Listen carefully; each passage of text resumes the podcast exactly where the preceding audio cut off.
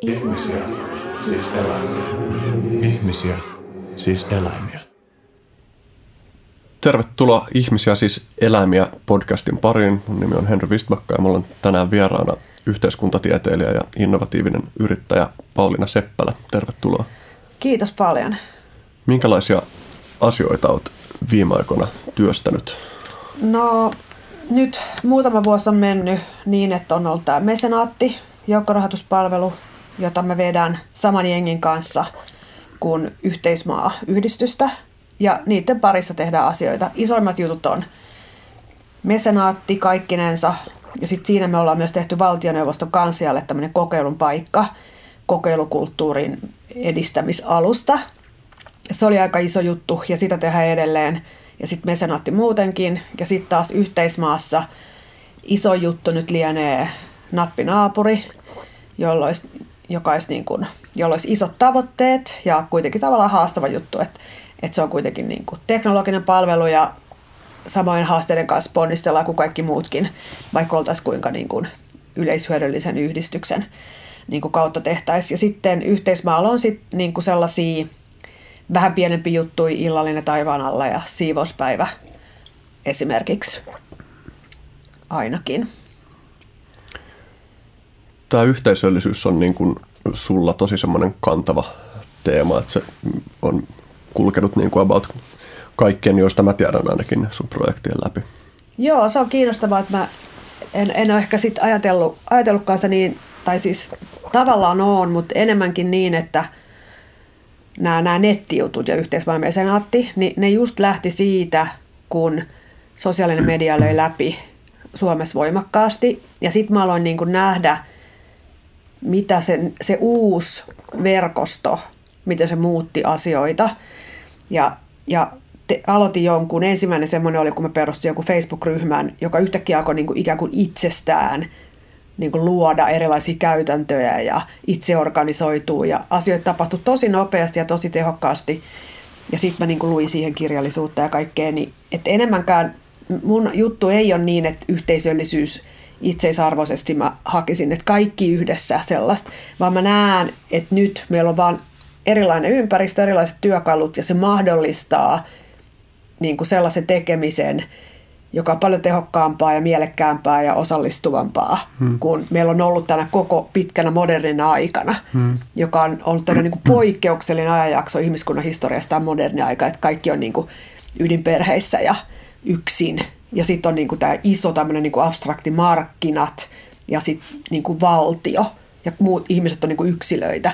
Nyt taas tulee tämä kollektiivit ja ryhmät. Ja, hmm. ja sitten mä niin kuin haluan tehdä duunia sen eteen, että näitä työkaluja käytettäisiin mahdollisimman nopeasti, mahdollisimman hyviin juttuihin. Mä oon niin kuin yksi niistä, jotka näki eka vaan ne kaikki hyvät ja sitten tuli nämä persut ja trumpit ja nyt, nyt mä ymmärrän, että, että ikään kuin se ei pelkästään johda hyviin juttuihin. Niin sen takia niin kuin, tämä tämmöinen, että kaikki on yhteydessä toisiinsa ja mitä sillä voi tehdä. Että sillä voi ihan yhtä lailla saada todella huonoja liikkeitä aikaiseksi. Ja nyt on niin kuin entistä tärkeämpää, että niin kuin voimallisesti ponnistellaan niiden hyvien juttujen eteen, mitä näillä uusilla työkaluilla voi tehdä. Sä oot puhunut myös siitä, että, että sä itse olet paljon yksinäs viihtyvä. Joo, joo mä, oon, mä oon sellainen, että, että mä niinku rakastan sitä internettiä ja sitä sosiaalisuutta, mutta kotoa, pyjama päällä – niin kuin sohvan nurkasta tai sänky tai sohva on niin kuin ne jutut. Et mä, mä en ole sellainen, että mä hirveästi kaipaisin läheisiä ystäviä. Tai siis kyllä mulla on ystäviä, mutta jotenkin niin kuin, mä en helposti sillä tule kauhean läheiseksi ihmisten kanssa. Et mulla on ihan ok pitää sellaista etäisyyttä ja aika paljon mä oon, tai ei nyt etäisyyttä, mutta ei, ei ole niin kuin hirveästi tarvet avautua ja tulla läheiseksi. Ja tota, mutta sitten kuitenkin niin kuin ihmisjoukkoihin ja niin kuin isoihin keskusteluihin ihmisten kanssa taas se on tosi luontevaa. Ja sitten paljon mä oon niin kuin omissa maailmoissani. Ja, ja niin kuin nämä kaikki, mitä me nyt tehdään, niin mulle ne on kuitenkin ollut sellaisia omia, omia visioita ja omassa päässä syntyneitä niin kuin luomuksia. Ja vaikka aina puhutaan, että ei ideat ole mitään, vaan toteutus, niin mulla on niin kuin sellainen suhde niihin – että ne on niin kuin omia lapsia ja hmm. sellainen rakkaudellinen suhde niihin omiin idiksiin. Ja se on niin kuin sellainen kantava voima. Hmm. Mutta nythän siis, mä, silloin kun mä olin, tein niin kuin aikaisemmin tutkimusduunia, tein väikkäriä ja sitten toimittajaduunia friinä, niin silloinhan mä olin ihan hirveästi yksin. Ja nyt mä myöhemmin tajuun, että se ei ollut hyvä. Et, et silloin mä olin ihan liian paljon yksin omassa päässäni. Niin kun, ja et nyt toisaalta taas tämä niin tämmöinen yrittäjämäinen työ, jossa koko aika on niin kuin jossain pelikentällä, niin mä nautin tästä ihan älyttömästi. Mm. Et koko aika tulee muita pelaajia, koko aika tulee joku pallo ja mun pitää tehdä jotain. Ja koko aika on niin kuin sellainen tosi energinen tilanne päällä. Niin toisaalta taas sen tyyppinen sosiaalisuus on ihanaa. Mm. Mutta sitten aina kun tulee mahdollisuus, niin kyllä sitä tulee jää työtä töihin. Mm. Joo, mä kyllä samastun tuohon niin kuin tiettyyn jännitteeseen sen niin kuin yhteisöllisyyden ja y- y- yksin olemisen välillä, että mä itsekin niin kuin viihdyn kyllä tosi hyvin oikeanlaisissa sosiaalisissa tilanteissa ja on niin kuin silleen luonteeltani tosi verkostoituja, mutta sitten mä tykkään tosi paljon siitä, kun mä saan olla silleen, että kukaan ei häiritse. Ja mä niin kuin just tuon viime päivän fiilistellyt sitä, että niin kuin, kun mä istun vaikka bussiin, niin että niin kuin toivon, että ei näy ketään tuttu ihmistä, joka tulisi puhua tai mitä, jotta mä saan vaan niin kuin olla siinä omassa kuplassani Joo, kaikessa se, rauhassa. semmoinen ihana oma möllötys. Joo. Kaikkein ihanteellisin mulla olisi semmoinen, että asuisi vaikka jossain älyttömän isossa, upeassa yhteisöasunnossa niin, että mä saisin vaan olla siellä omissa, omissa, niin kuin, omissa tota, maailmoissani ja kuulisin ne kaikki muut siellä. Ja lapsilla olisi kauhean kivaa ja sosiaalista, että ikään kuin ne ihmiset on siinä, mutta ikään kuin mua ei tarvita. Se on ehkä sellainen mun ihanne. Mm. Että ihmiset on, mä asun, tykkään asua keskellä kaupunkia, mä haluan, että on paljon ihmisiä, mutta ikään kuin, että mä, mä en ole niin kuin mitenkään keskiössä ja mä saan olla siellä mm. omissa maailmassani ja kaikki menee hyvin. Joo, mäkin olen unelmoinut kyllä sellaisesta yhteisöllisyydestä, että siinä olisi aina se mahdollisuus olla tekemisissä helposti, niin. vaivattomasti ihmisten kanssa, mutta että olisi se niin kuin oma tila ja että se olisi oikeasti helposti saatavilla. Ja toi on niin kuin yksi tavallaan siinä, että miten meidän yhteiskunta on jäsennetty lähtien ihan arkkitehtuurisista ratkaisuista, niin että yksi ongelma on se, että kuinka vaikeaksi on mennyt se, että päätyy viettämään aikaa satunnaisten ihmisten kanssa ja eri ikäisten ihmisten kanssa on musta yksi iso ongelma, että, että on tosi rajattuja ne mahdollisuudet, missä sä pääset olemaan silleen, että on kaiken ikäistä porukkaa mukana. Joo, mä oon tästä ihan samaa mieltä. Että jotenkin tämä tämmöinen niin suomalainen kaupunkisuunnittelu, jossa tuolla on vanhukset, tonne mennään lasten kanssa, tänne minne mennään lasten kanssa, ei ole aikuisilla kivaa, täällä ei ole penkkejä, täällä ei ole kahvilaa, että tänne mennään tekemään lasten juttuja, sitten taas mennään sinne aikuisten juttuun, tämä onkin anniskelu että lapset ei saa tulla tänne, että jotenkin niin tämä on niin kuin nuorten baari. Ja, ja sittenhän on nyt, niin kuin, mä just luin jonkun artikkelin siitä, että ystävystyminen usein tapahtuu niin, että on arkisia toistuvia kohtaamisia. Niin nyt ikään kuin ei ole enää niitä arkisia toistuvia kohtaamisia kaikenlaisten ihmisten kanssa. Tällaisilla niin kuin, just tällaisilla niin kaupunkisuunnittelullisilla ratkaisuilla voitaisiin muuttaa paljon asioita. Mm. Tai se, että, että eikö voi, nyt voisi olla paikkoja, jotka ei ole niin kuin kaupallisia paikkoja, vai ne voi mennä oleen, jossa kaikenlaiset ja kaikenikäiset ihmiset viihtyy niin ei sellaisia oikein tunnu olevan. Toki myös asuminen, että just tämä tällainen, niin kuin, että tietenkin kaikki asuvat yksin. Mä olin Australiassa vaihto ja sitten mä olin siellä myöhemminkin käymässä.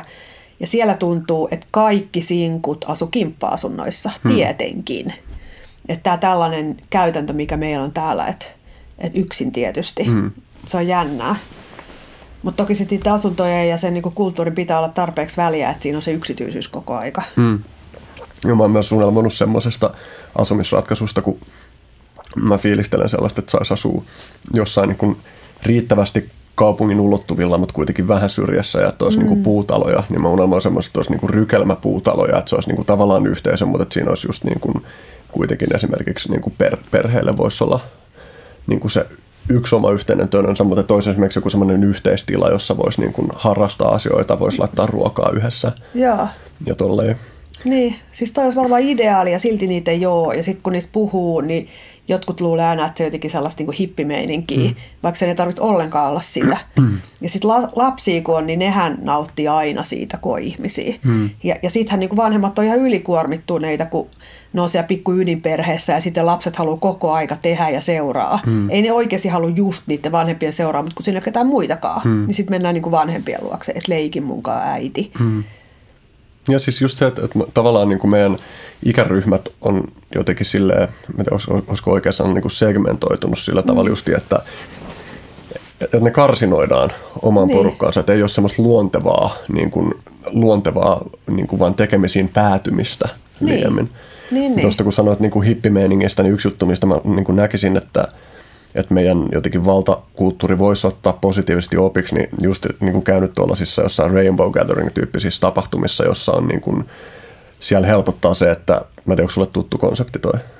Öö, ei, tulee no. vahvat mielikuvat, mutta no, niin kuin sellaisia, No, niitä on järjestetään niin kuin kaikkialla maailmassa ja, ja niin kuin konseptina on tavallaan se, että minimoidaan kaikki elektroniikan käyttö ja ollaan vaan niin kuin porukalla jossain, tiedätkö, on joku maa-alue jossain, jengi tulee telttojen kanssa sinne ja sitten niin kuin, että se orientaatio on semmoinen, että niin kuin päihteetöntä yhdessä olemista niin kuin – perusasioiden äärellä. Eli just mm. niin kuin ruoan laittoa yhdessä, musisointia, tulen ääressä olemista ja tollasta. Ja se on niin kuin yksi niitä harvoja ympäristöjä, joissa mä oon oikeasti törmännyt siihen, että eri-ikäiset on tosi luontevasti keskenään niin kuin pitkiä aikoja. Joo. Ja että et tollaset jutut on semmoisia, mistä toivoisi, että, että voisi ammentaa enemmän niin kuin oivalluksia, koska on ihan selvää, että tollainen niin kuin, ainakin nyt niin kuin nykymaailman puitteissa niin läheskään kaikki ei koe ollenkaan omakseen niin kuin noin pitkälle menevää, että se on täysin niin. elektroniikatonta tai okei okay, on siellä kyllä taskulamput ihmisillä, että ei se täysin sähkötöntä, mutta pääosin. Mutta niin kuin se, että, että monilla ihmisillä ei varmaan ole niin kuin edes muistikuvaa siitä tai ei ole ehkä koskaan kokenut sitä, että miltä se tuntuu olla sellaisessa mm. ympäristössä, jossa niin kuin tuollaiset vuorovaikutukset on luontevia. Nimenomaan niin, että se on luontevaa ja tavallista ja tulee itsestään ja helposti. Nyt ehkä niin kuin monella, varsinkin nyt jos vaikka yksinäinen, niin se vaatii erityisiä ponnisteluja niin kuin saada niitä kontakteja, kun mm. tuollaisessa ikään kuin tulisi itsestään kaikille. Mm. Että olisi kontakteja, olisi helppo jäädä jutteleen. Toki Suomessa tulee vähän, vähän niin kuin ehkä sää vaikuttaa, että ehkä just meidän pitäisi etsiä arkkitehtuurisia ratkaisuja siihen, että mitkä voisi olla niin kuin sisätiloja, mm. jotka mahdollistaisi tuollaista. Mm. Et, et kesällä se aina tietenkin on paljon helpompaa. Mm. Toki silti kesällä on niin, että tässä on tämä leikkipuisto, tänne menee lapset, tässä on niin tämä joku vanhusten juttu, tänne menee. Et kyllä se, ja sitten kadulla, itsekin jotenkin kävelee kadulla ja sitten siellä on taas se moodi, että tässä mennään tiettyyn vauhtiin ja sitten kun siinä on se kepillä kulkeva kumarainen henkilö, niin itsekin tulee se, että äkkiä nyt vaan ohi. Mm. Koska se ti- tila ja kulttuuri on sellainen, että siinä mennään tiettyyn vauhtiin nopeasti. Mm.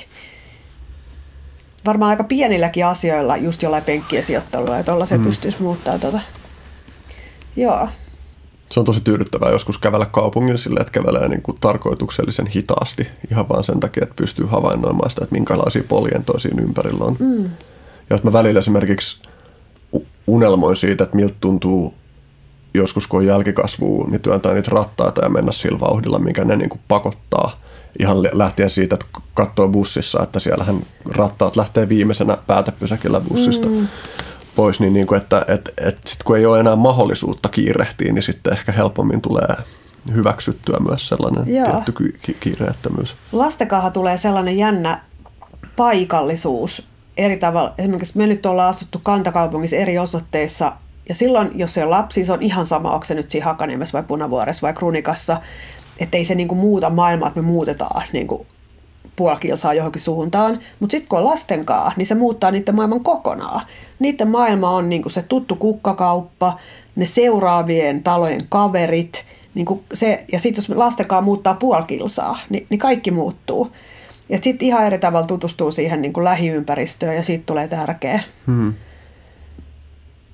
No lasten kautta tulee ehkä sitten sellaista tiettyä hitautta ja sellaista, mutta se olisi hienoa, että siinä hitaudessa olisi mukana nekin, jolla ei ole lapsia. Hmm. Se on jännä, että esimerkiksi sellaiset tilat, jotka on nuoria varten, jotka nuoristalot tai vastaavat, niin että kyllähän osa nuorista viihtyy sellaisissa, mutta, mutta mulla on sellainen vaikutelma, että, että niihin kytketään vähän just sellainen – tunne siitä, että nyt ollaan aikuisten valvovan silmän alla. Että se on mm. ihan selkeästi eri tila kuin mikä tahansa muu tila. Niin. Että miten me voitaisiin rakentaa meidän yhteiskuntaa sellaiseen suuntaan, jossa noita selkeitä rajanvetoja ei välttämättä tarvitsisi aina olla, että, että niin kuin, niin kuin vaikka teini-ikäiset saattaisi ikään kuin siitä kummemmin huomioimatta päätyy olemaan sellaisessa tilassa, jossa on niin kuin muitakin aikuisia yeah. kuin heidän oman perheensä tai harrastusten kautta tuttuja aikuisia. eikö tuossa Välimeren kulttuurissa on, on niin kuin enemmän tuollaista? Mm. Siellä on tämä, että, että kaikki menee kävelemään niille samoille kaduille iltasiin ja mm. siellä on niin kuin perheet parhaimmissaan ja siellä on teinit ja kaikki kävelee edestakaisin ja käy siellä jätskillä ja kahvilla. Että on tässä ehkä, niin kuin, onko tässä pohjoismaisessa kulttuurissa niin kuin vielä enemmän tällaista ja pohjoiseurooppalaisesta tällaista eristäytymistä? Taitaa olla. Et mun mielestä esimerkiksi jotenkin murrosikä ja tällaiset asiat tuntuu olevan täällä Pohjois-Euroopassa niin kuin pahempia kuin missään. Ja se sellainen niin kuin suku, sukupolvien niin kuin ero ja, ja niin kuin viha toisiinsa kohtaan. Ja en tiedä, missä se johtuu. Niin varmaan sä aiemmin mainitsit siitä ilmastosta, niin että se on varmaan yksi juttu, että se oikeasti Joo. monta kuukautta on vaikea olla ulkona, niin kyllä se niin. Niin ohjelmoi meihin tietynlaisia niin. käytäntöjä. Joo, joo. Että just niin kuin erilaista, että jatkaisi vaan sitä yrittämistä, että millaisia voisi olla katetut. Niin kuin vähän niin kuin toi lasitettu parveke on ollut mielestäni ihan mahtava semmoinen viime vuosien innovaatio. Mä en ole ikinä missään lasitettu parvekkeen kodissa asunut, mutta sehän on sellainen aika hieno, niin kuin, että ollaan ikään kuin ulkona, mutta sitten mm. kuitenkin vähän lämmintä ja sellaista niin vastaava niin kuin isossa mittakaavassa jotenkin sellaista niin kuin puolikatettua julkistilaa, mm. joka jotenkin olisi sellaista sisäpihamaista ja kivaa, niin jotain mm. tollasta pitäisi kehittää. Nyt just tuohon liittyen miettinyt, ei ole niin nykyisillä energiaresursseilla ehkä realistista, mutta se ajatus just siitä, että Suomen ilmastossa, että jos voisi olla tuollaisia katettuja puoliavoimia tiloja, jotka olisi lämpimiä mm. ja jotka, en mä tiedä, mä myös unelmoin paljon siitä, että meidän arkkitehtuuri voisi mennä ikään kuin organisempaan suuntaan, että olisi vähemmän suoria kulmia ja enemmän mm. semmoista rönsyilyä ja sellaista ehkä korkeusero, se on yksi juttu, mitä mä huomaan niin kuin kaipaavani kaupungeissa, että olisi enemmän semmoista ihan niin kuin sekä sitä, että, että maa ei ole täysin tasasta, että myös sellaista, että on niin kuin tekstuurivaihtelua enemmän, että niin kuin meillä on paikat on täynnä niin kuin sitä perusasfalttia, Joo. niin se on, musta tuntuu, että se on niin kuin kehollisestikin aika yksitoikkosta. Joo, että, onhan se aika, aika tylsää, aika tylsää kaupunkia kieltämättä. Ei, eikä se ole myöskään niin kuin lajityypillisesti meille luontevaa elää sellaisessa niin, kuin niin ei, niin tasaisessa. Ei, ei. Tuollaiset niin katetut, lämpimät puistot ja mun mielestä puisto ja leikkipuisto, kaikkea tällaista tilaa voisi olla. Voisi se olla sellaiset, että se ei olisi niin täyslämmitetty, että se olisi jotain sellaista niin kuin 10 astetta talvisin vaikka. Mm. Että et siellä niin kuin tarkenisi olla ulkona pitkään, mm. mutta silti voisi olla niin kuin ihan jotkut ulkovaatteet päällä. Mm että ikään kuin että se mahdollistaisi sen, että, että voisi hengailla ja oleskella mm. ja leikkiä. Ja sitten vastaavasti ihanteellisesti tietysti voitaisiin asua vähän pienemmissä asunnoissa vaikka, jos meillä olisi niin kuin kivempi ulkotila. Mm.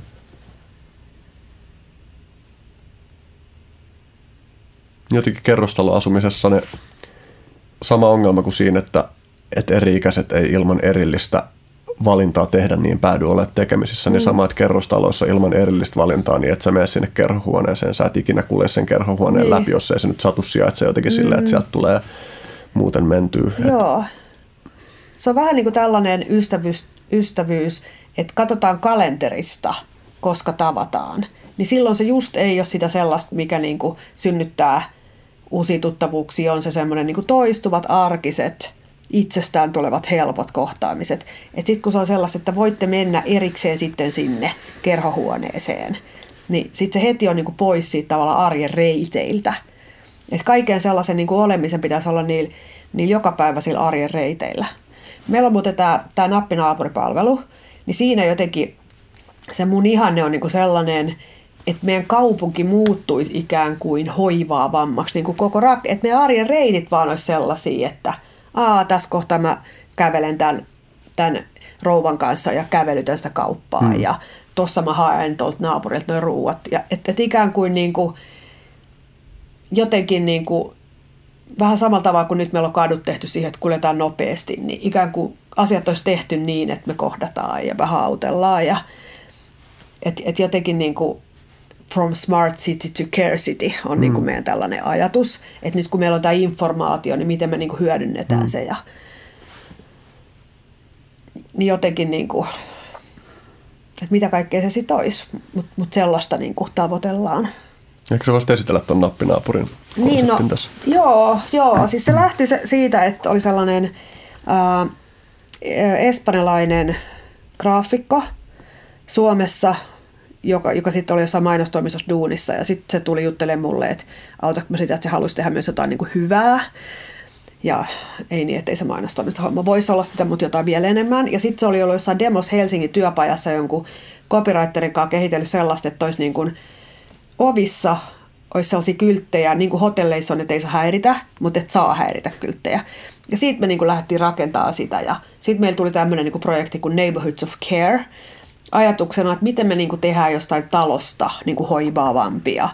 Ja, ja silloin se ajatus oli, että me tehdään niin kuin design-tuotteita, jotka on niin kuin fyysisiä tuotteita. Ilmoitustauluja tai tällaisia ovikylttejä ja tällaisia asioita. No sitten siinä kävi niin kuin tosi monissa projekteissa käy, että se vaan niin kuin jäi ja se ei edennyt. Ja sitten loppujen lopuksi muutti tämä graafikko muualle. Mutta sitten tuli tämä siivouspäivä. Ja sitten meillä oli ollut se eka siivouspäivä ja siellä oli se kartta rakennettu sitä varten. Ehkä tämänkin voi nopeasti tiivistää. Niin, sitten sit siivouspäivä tuli siis, eli tällainen, että et, mä vaan heitin spontaanisti erilaisten keskustelun jälkeen Facebookiin, että et voi kun olisi yksi päivä, että saisi viedä kaikki turhat rojonsa tuonne kadulle ja naapurit vois vaikka ottaa tai ostaa ja lopuksi tulisi kaupungin autot ja veisi kaikki, kaikki tota, kierrätykseen tai jonnekin niin kuin jätehuoltoon. Ja sitten siihen tarttukin mun kaverit ja sanoi, että hei, tehdään tuollainen päivä. Ja sitten oli ollut jo ravintolapäivä niin kuin vuoden ajan, ja sitten ihmiset heti varmasti yhdisti, niin kuin, että tämä on ikään kuin sama, mutta kirppispäivä. Ja se ei ollut ehkä mun alkuperäinen ajatus, mutta sellainen siitä sitten mm. syntyi, ja se ikään kuin oli sellainen kokemus, että itse, itsestään syntyy joukkoistetusti uusi asia. Ja sitten sitä varten rakennettiin tämä tällainen kartta, minne sitten kaikki sai merkata, että missä ne aikoo myydä kirppistavaroitaan, kuten ravintolapäivässä merkataan, että missä on ravintola. Oli tämä siivouspäivän nettisivu ja kartta, ja sitten se siivouspäivä oli silloin 2012 iso menestys. Ihmiset rakasti sitä, myi tavaroitaan kadulla. Ja tota, ja sitten sen jälkeen mä rupesin miettimään, että nyt tämä kartta on täällä ja mitä me nyt tehdään sillä, että mitä muuta me voitaisiin kertoa kartalla. Ja sitten niin tämä vanha Neighborhoods of Care-ajatus yhdistyi siihen karttaa, että, että voisiko se ollakin niin kuin kartalla, missä me alettaisiin kommunikoimaan. Ja sitten mä lanseerasin se idean, niin kuin aina mä kyselin Facebookissa siitä ja katoin, että sytyttääkö se ihmisiä. Sytytti sen verran, että, että pääteltiin, että on siinä jotain, mutta sitten me meni varmaan kaksi vuotta, että me haettiin rahoitusta ja kaikkea tällaista kehiteltiin sitä. Ja sitten loppujen lopuksi joukkorahoituksella pistettiin se pystyyn pari vuotta sitten ja sitten siinä on ollut tosi paljon teknisiä ongelmia ja kaikenlaisia bugeja ja kaikkea, mutta nyt, nyt meillä on niinku siitä STEALta rahoitus, eli entinen rahoautomaattiyhdistys. Mm-hmm. Ja meillä on tämmöinen yksinäisyyden vähentämishanke nyt, nyt siinä meneillään. Mutta ajatus on se, että meillä on niinku nettiyhteydet ympäri maailmaa, mutta ikään kuin se informaatio, mitä viereisessä asunnossa, mitä viereisessä talossa, että miten sillä informaatiolla – voitaisiin ottaa käyttöön tällainen resurssi kuin läheinen sijainti. Et läheinen sijainti ja ihmiset, niiden osaaminen, niiden resurssit, niiden taidot, niiden kädet, niin jotenkin se on ihan alikäytetty. Ja että jos ihmiset niin löytäisi toisensa läheltä, niin niin moni asia voisi olla paljon sujuvampaa. Ja, ja sitten ihan tähän, niin että väestö ikääntyy ja niin hoivatarve on valtava. Ja että miksei naapurit voi katsoa sen muistisairaan perään. Et, et, et sillä niin kuin, että se, mikä tulee helposti osana arkea, otettaisiin käyttöön. Nythän on paljon niin kuin, niin kuin Facebook-ryhmät, tämmöiset niin kuin taloyhtiöryhmät ja ää, kaupunginosaryhmät niin kuin tekee tätä samaa. Ja sitten meidän pitää niin kuin, tietenkin miettiä, niin kuin, että mikä on se vielä niin kuin, pidemmälle menevä, mitä me sitten tehdään. Mutta mut se, sellainen projekti, meillä on niin kuin nettipalvelu ja nyt me tehdään se uusiksi ja tota, kehitetään se palveluliittymä. Siellä on joku 12 000 rekisteröitynyttä. että paljon on niinku sellaista innostusta ja paljon siellä on tapahtunut hienoja juttuja, kuten niinku tämmöiset varamummot, että niinku lapsiperhe, jolla on omat isovanhemmat kaukana tai vaikka kuollut tai väleissä, onkin löytänyt läheltä niin kuin iäkkäimpiä ihmisiä ikään kuin heidän mummoiksi. Se on aika tosi, tosi hieno juttu. Mm-hmm. Tai ihmiset, joilla ei ole kavereita, uuden paikkakunnalla on löytänyt kavereita ja, ja tällaista. Mutta sitä pitäisi saada skaalattua sellainen niin kuin satakertaiseksi tai nyt ainakin kymmenkertaiseksi. Joo, mutta siinä on, olisi just se ajatus, että luodaan niin kuin helppoja, matalan kynnyksen arkisia kohtaamisia, aletaan sillä punoon niin kuin sellaista pientä verkostoa. Ja sitten sit se ajatus siitä, että me ei niin kuin sit päätetä, mitä siinä verkostolla tehdään, vaan niin kuin teoria on se, että kun ihmiset kohtaa toisiaan, niin he alkavat luoda asioita.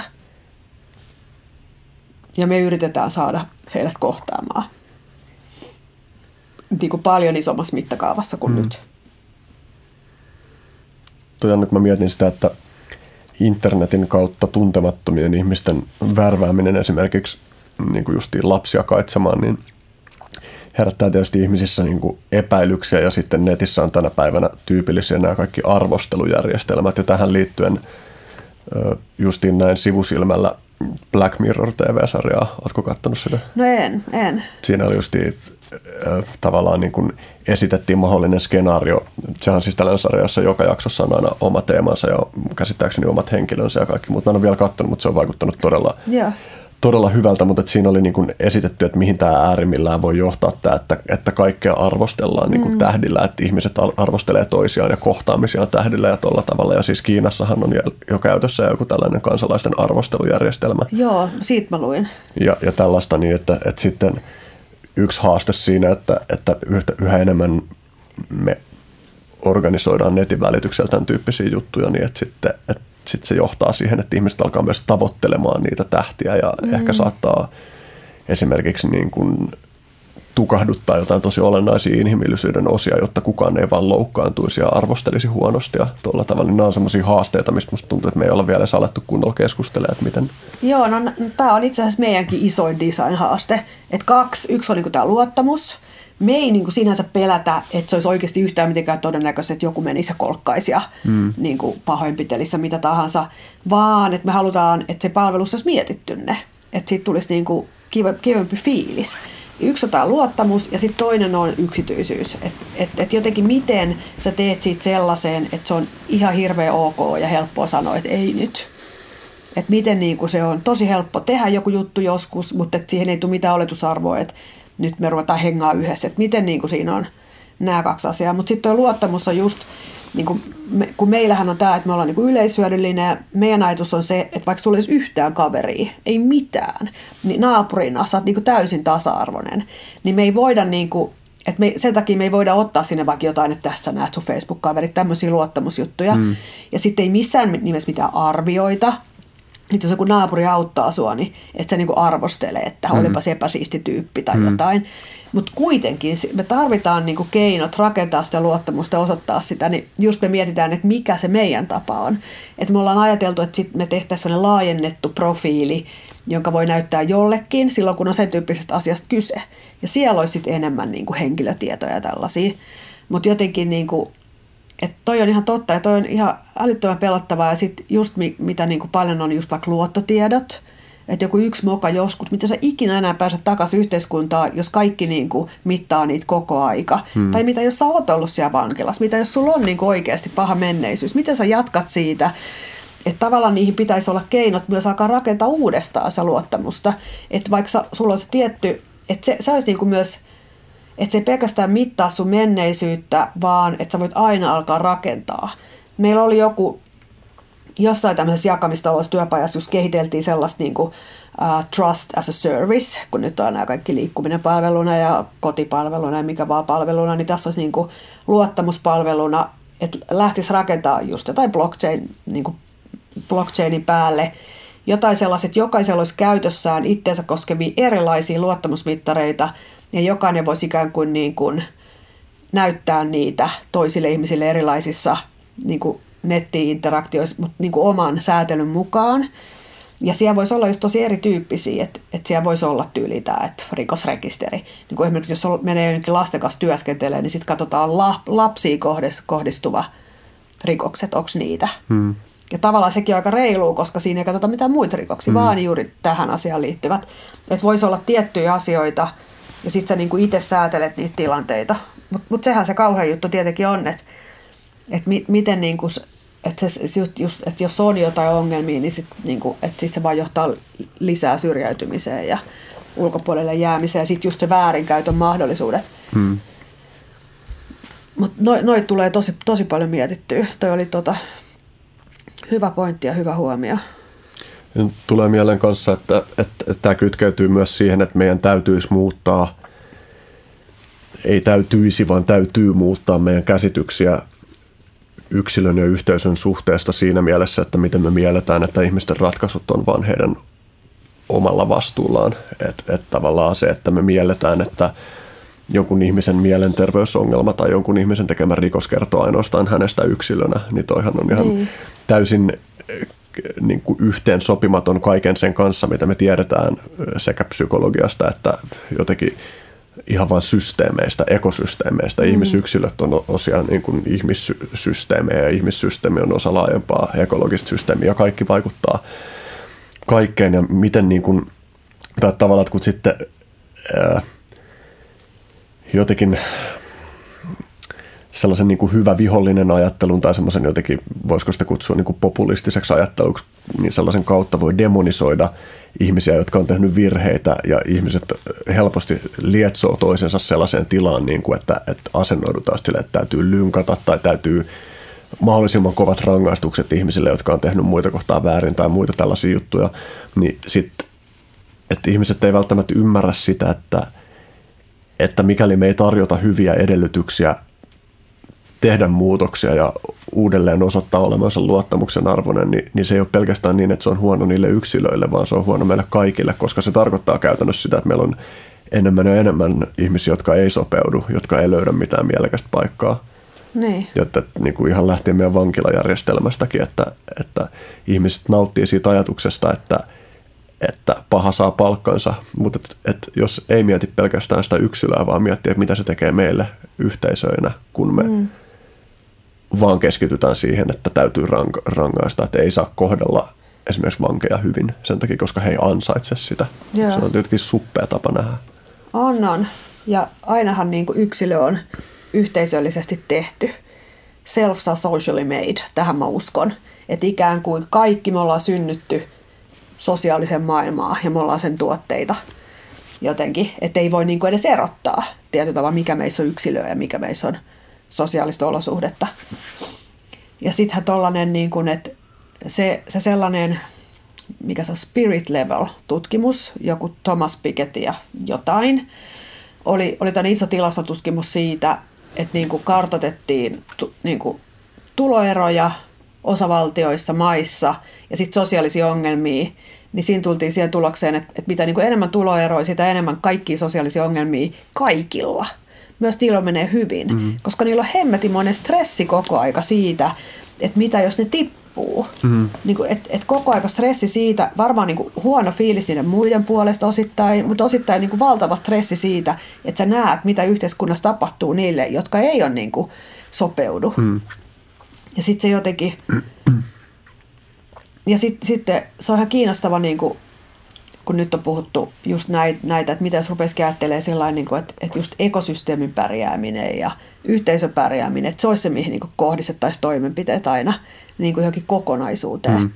Tästä tuli mieleen sellainen, kun aina tulee joku ihan uusi juttu mieleen, on, että jotkut sosiologikaverit kertoo, että jotenkin niin kuin AIDSiin sairastuneet Ruotsissa versus Suomessa, niin Ruotsissa ne pärjää paljon paremmin, koska siellä niin kuin se yksilön asema on aina jotenkin enemmän yhteisössä. Ja kuulemma siellä se hyvinvointivaltiokin jotenkin ei keskity ollenkaan niin paljon yksilöön kuin meillä, vaan keskittyy paljon enemmän niin kuin yhteisöihin ja ryhmiin. Että aina niin kuin hoidetaan jotenkin yhteisöhyvinvointia. Tämä oli mulle kiinnostava juttu ja mä en ole tiennyt tästä. Hmm. Että et toi on, toi on, kans, on erittäin hyvä pointti, mikä sä sanoit. Mä huomaan palaavani kanssa sen ajatuksen äärelle kertoa sen jälkeen, että, että just, että mitä se kertoo, että kun miettii, että meillä on sellaisia yksilöitä, jotka suhtautuu vihamielisesti yhteiskuntaan tai, tai yhteisöihin tai muuhun, että tavallaan sellainen ihmisiä, jotka on katkeroituneita, niin että just, että mitä se kertoo meidän yhteisöistä, että meidän yhteisöt tuottaa tuollaisia yksilöitä, että, että mm. kyllä musta tuntuu ihan selvältä, että terve yhteisö tuottaa lähinnä sellaisia yksilöitä, jotka haluaa kontributoida ja osallistua siihen yhteisöön. Ja tietysti ehkä voi olla, että, että jonkin verran on semmoista hajontaa, että, että tervekin yhteisö tuottaa terveitä yksilöitä, niin kuin jonkun verran sellaisia terveitä yksilöitä, jotka on tosi eristy, eristäytyviä luonteelta ja tolle, mm. eikä siinä niin kuin mitään. Mutta se, että ihmiset, jotka aktiivisesti haluaa vahingoittaa tai, tai muuten haitata yhteisöjä, niin, niin kertoo kyllä paljon siitä yhteisöstä. Kyllä, ehdottomasti se on niin kuin yhteisön yhteinen ongelma. Ja kaikki se on niin kuin me, no, meidän yhteisiä ongelmia. Hmm. Ikään kuin yksilöiden ongelmat on aina myös yhte, yhteisiä ongelmia. Meneehän tämä, meneehän tämä maailma kovaksi. Tai niin kuin, että tuntuu, että suorituspaineet on tosi kovat hmm. ihmisillä ja sellaisia arvottomuuden tunteita paljon. Ja just, että onko minkään arvoinen, jos vaikka on työtön tai... Ja sitten kun ihaillaan niin paljon kaikenlaisia menestyjiä, celebrity culture, mikään ei voi mun mielestä olla vastenmielisempää kuin tällainen niin kuin ju, amerikkalainen julkiskulttuuri. Onneksi Suomi, Suomi on niin pieni, että meillä ei ole niin kuin mitään suuria tähtiä edes. Mutta sellainen, että ihaillaan jotain niin kuin Gwyneth Paltrowta ja tällaisia ja luetaan juttuja niistä ja sitten on jotain superrikkaita, joilla on omat jotkut Concordet ja niin kuin tosi vastenmielistä. Että sellainen on niin tärkeää ja siinähän just varmasti tulee niitä arvottomuuden tunteita hmm. isolle osa, osalle jengiä. Sitten tuollaiset tosi näkyvät hahmot voi toimia myös hyvinä kanavina jollekin ihmisten ne, ne voi kiteyttää jotain juttuja, joita ihmiset haluaa tai toivoo, mutta että se on aika suuri vastuu myös sitten, jos Joo. on tuollaisessa roolissa. Joo, totta kai ne on myös niinku symboleja Ka- kaikelle. Hmm. Mutta sitten tavallaan se rikkaiden elämän niinku ta- tavan ihailu ja hmm. tämä tällainen, niin se, se ei ole mun mielestä hyvä. Toi myös, mitä sä, kun sä viittasit siihen jotenkin, että on suorituspaineita, niin kuinka paljon siitä tuleekin siitä, että, että ne asiat, joita pitäisi suorittaa, ei kontekstualisoidu meidän elämässä oikeasti mihinkään, että työtä tehdään, jotta siitä saataisiin palkkaa, eikä sen takia, että se tehtävä työ olisi jotenkin arvokasta siinä elämässä, jota haluaa elää. Niin, että siis ei ole merkityksiä, ei tunnu merkitykselliseltä. Hmm. Joo, varmaan iso osa meidän kulutuskulttuurista ja sen palvelemisesta ei sitten tunnu niin tärkeältä ja merkitykselliseltä. Toi on totta.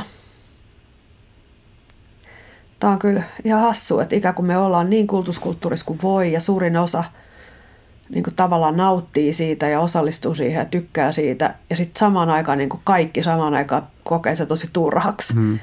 Että ikään kuin me tiedetään ja me ei tiedetä. Mm. Että me pidetään sitä tyhjänä ja turhana ja sitten samaan aikaan mä, nyt mä lähden shoppailemaan. Mm. Ja mä just mietin yksi, yksi päivä ajatusta tuotteistamisesta, että miten nyt kun mä oon yrittäjä, niin kyllä mäkin yritän, että tämä pitää tuotteistaa. Mikä tahansa asia, meidän niin konsultti, jos me mennään auttaa jotain jossain, meidän pitää tuotteistaa konsulttipalvelu. Meidän pitää tehdä muutama erilainen tuote ja sitten niin suurin piirtein mut pitää tuotteistaa ja mm. kaikki pitää tuotteistaa ja meidän kaikki eri palvelut ja miten me tuotteistetaan ne lääkäripalvelut, kaikki. Ja sitten niin mietin, että, että niin kuin jännää, että tällaisesta on tullut niin kuin itsestäänselvyys, mutta sen mä niin kuin tavallaan ymmärrän, että, että kun haluaa ikään kuin myydä ja pärjätä, niin mä tuotteistan, mutta miksi ihmiset haluaa? Miks, miksi mäkin haluan? Miksi mä haluan ostaa tuotteistetusti mulle tarjottuja asioita?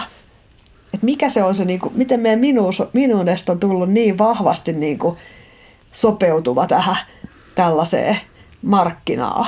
Että et mäkin haluan aina, että mulle tuotteistetaan ja paketoidaan. Ja, niin kuin, tai sitten joku lapsi, kun se ostaa joku lelun, niin se paketti ja kaikki se on niin osa sitä. Se on, se on jännää, että se jotenkin on niin kyllä meidän minuudessa ja meidän haluissa se sellainen tuotteistaminen, mutta sitten kaikki, mitä siitä jää just ulkopuolelle, kun niin kuin me tarjoillaan asioista vaan niin kuin se tietty tuotteeksi sopiva niin kuin pinta – niin varmaan sitten sit samaan aikaan me tehdään sitä ja me ollaan sitä täysin mukana ja samaan aikaan kaikki on se mieltä, että tämä on ihan turhaa, on merkityksetöntä. Tyypillinen joku niin kuin mainostoimissa työntekijä, joka koko ajan ajattelee, että on ihan turhaa. Niin kuin tosi tyypillistä. Mm. Harvaa varmaan sillä, että on tärkeää. Ei kukaan. Olisiko yksi selitys tuossa taustalla se, että meillä on tavallaan parisadan vuoden aikana, kun halpa energia on mahdollistanut sen, että me ollaan voitu alkaa tuottaa kaikenlaista krääsää ja myös kaikenlaisia, kaikenlaisia erilaisia palveluita ja tuotteita, jotka psykologisesti pärisee meille tosi kovaa. Niin, mm. onko siinä joku sellainen juttu, että, että se on niin uutta, että me ei tiedetä, mitä me tehtäisiin sen kanssa. Että kaikki tietää, tai, tai ainakin niin kuin valtaosa ihmisistä tietää, että se on jollain tavalla tyhjää, ja me ymmärretään se, että, että, että että kyse on siitä, että se vaan sattuu psykologisesti painelee oikeat nappuloit meillä, mutta meillä ei vielä ole kauhean hyvää, hyviä narratiiveja siitä, että, että millä sen voisi korvata. Ja, ja musta tuntuu, että tämä keskustelu on vasta lähtenyt käyntiin mm. niin kuin, sillä, että se on vasta astumassa valtavirtaan, että me aletaan ymmärtää, että mistä se tyhjyyden tunne oikeasti kumpuaa. Mm. Ja se liittyy siihen, mitä me puhutaan mielenterveysongelmista ja addiktioista ja tollasista, että, että se mielikuva – vaikka nyt niin kuin päihdeaddiktioista pelkästään aivokemiallisena juttuna on, on väistymässä, että nähdään, että se aivokemiallinen komponentti on yksi komponentti muiden joukossa, mutta me, että me ymmärretään se, että, että ihmiset kaipaa merkityksellisen tuntusta arvokasta tekemistä omassa arjessaan ja sellaisia suhteita, jotka oikeasti puhuttelee jostain syvältä ja, ja sellaisia tapoja käyttää aikaa, jotka oikeasti liittyy johonkin, mitä me pidetään syvästi arvokkaana. Jasko siellä 90-luvulla jo tota, niin Anthony Giddensillä oli joku tämmöinen ajatus, että itse asiassa perinne on vähän niin kuin addiktio. että kun niin kuin se, että nyt mennään kirkkoon, nyt se, että, että se on ikään kuin, että sun ruumis elää niitä samoja tiettyjä juttuja koko aika. Ja sitten kun niin kuin me päästetään perinteestä irti, niin sitten me haetaan uusia. Että ikään kuin se sellainen, että jotain pitää toistaa, jonkun pitää olla varmaa ja pysyvää, niin sitten sit se on niinku ihan mikä tahansa, vaikka että mä syön joka päivä kolme sukulakuuta tai jotain mm. sellaista. Mutta mikä se oli se edellinen juttu? Niin tämä, että tämä on niinku aika uusi asia kuitenkin tämä kulutuskulttuuri ja tämä energiaa hyödyntäminen.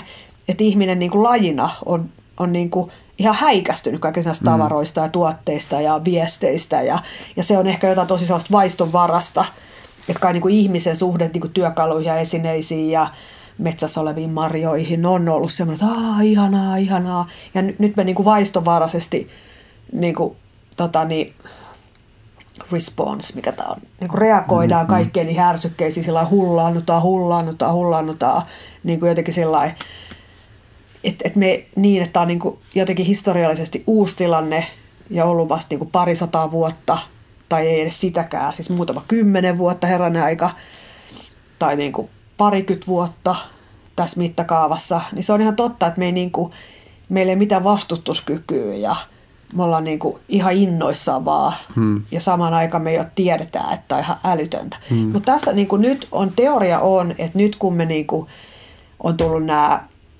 tämä verkostomainen informaatio, yhteiskunta, niin kuin tämä tämmöinen, että mä, kaikki voi olla yhteydessä kaikkiin, ei enää niin, että massamedian tekijät voi olla yhteydessä yksi, yksilöihin television kautta, vaan kaikki, kaikkiin, niin tämä muuttaisi meidän yhteiskunnan rakenteen kulutuskulttuurista, jossa me ollaan voitu olla yhteydessä toisiin ihmisiin jotenkin niin, että ostetaan samanlaiset vaatteet tai jotain, niin nyt me voidaan oikeasti olla yhteydessä toisiin ihmisiin. Tosi intensiivisesti. Me voidaan tehdä niin kuin yhteisiä projekteja, että me oltaisiin menossa kulutuskulttuurissa osallistumisen kulttuuriin. Mm. Mutta siinä on just ne valtavat isot kaupalliset voimat ja tällaiset, ja, ja to, toki niin kuin myös kaikki isot organisaatiot, valtiot ja julkinen sektori, ei ne oikein taju tätä tai niin kuin ei oikein pysty muutautumaan. Mm. Ja on niin kuin hirveästi jarruttavia voimia. Mm. Mutta periaatteessa tämä niin kuin informaatio ja kommunikaatio jo mahdollistaisi sen, että aamu kun mä herään, mä niin kuin katson, että mitä me tänään tehdään mihin mä tänään heittäydyn mukaan, mitä me tänään saadaan aikaiseksi. Ja, ja silloin niin kuin ehkä se, niin kuin se yhteys ja niin kuin semmoinen innostuminen ja elämykset voisi olla niin kuin vielä suurempia hmm. ehkä kuin niistä psyykkisistä jutuista. Hmm. Ja tavallaanhan nyt nämä kaikki alustat ja alustatalous, kaikkihan nyt yrittää saada tästä, niin kuin, että miten tästä saa ne fyrkat tästä osallistumisesta – mutta en mä tiedä, hidasta se muutos on. Mutta aina, aina sanotaan, että muutos tulee aina paljon hitaammin kuin on kuvitellut, mutta paljon isompana hmm. kuin on kuvitellut. Niin mä, mä olisin niin olettanut, että me oltaisiin jo menty semmoiseen enemmän osallistumisen kulttuuriin. Ja sitten mä menin tuonne Helsingin keskustaan ja mä katson sitä Gina ja kauppa käy ja sitten kun miettii niiden tilojen hintaa, niin miettii, että Juman kautta tuota tavaraa täytyy myydä. Mm. Että ei se kulutuskulttuuri tunnu mihinkään hävinneen. Et tuntuu, että se vaan voimistuu koko mm. aika. Niin just tuosta jotenkin meidän tarjolla olevien ärsykkeiden psykologisesta vaikuttavuudesta, niin myös pornohan on tosi hyvä esimerkki siitä, että, että miten voimakkaasti se stimuloi niin kuin jotain meidän apinavaistoja, että niin. pornossa on tarjolla jatkuvasti uudenlaista, loputon määrä uudenlaista kiehtovaa stimulaatiota, ja se, että, että millä se katkaistaan se vaikutus niin kuin silloin, kun, kun se niin kuin ulottaa lonkeronsa jonkun ihmisen elämään niin syvästi, niin. että se alkaa oikeasti muuttua addiktiiviseksi niin. se käytös, niin että se vaatii jonkun sortin tietoisuustaitoja, ja kun säkin oot puhunut Joo. mindfulnessista, niin mm. että, että ton tyyppiset taidot on varmaan yksi keskeinen tekijä siinä, jotka pystyy auttamaan meitä katkaiseen niitä niin kuin hypnooseja, joissa me ollaan. Joo, varmasti. Niin tavallaan me ollaan vähän niin kuin jotain rottia jossain kokeessa ja katsotaan niin kuin että aika useinhan jotkut, monet, monet koe, koeelämät on sellaisia, että esimerkiksi ne ei koskaan lopeta jonkun napin painamista, jos siitä tulee, vaikka, tai ne ei koskaan lopeta syömistä, vaikka ne kuolisi siihen.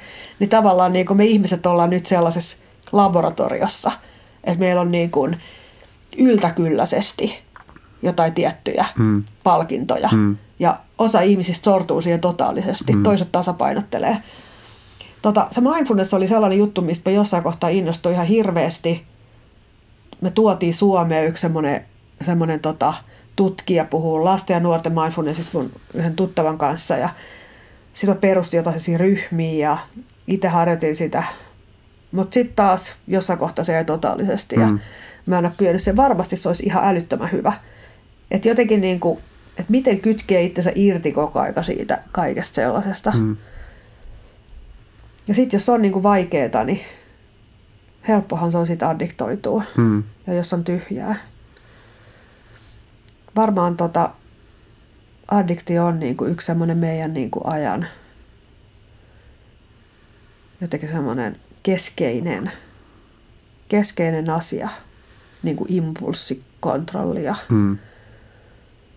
niin kuin nautinnot ja houkutukset ja ja sitten just kun digitaalinen maailma on tehnyt tämän yl, niin kuin että et on loputtomiin saatavilla mm. kaikkea.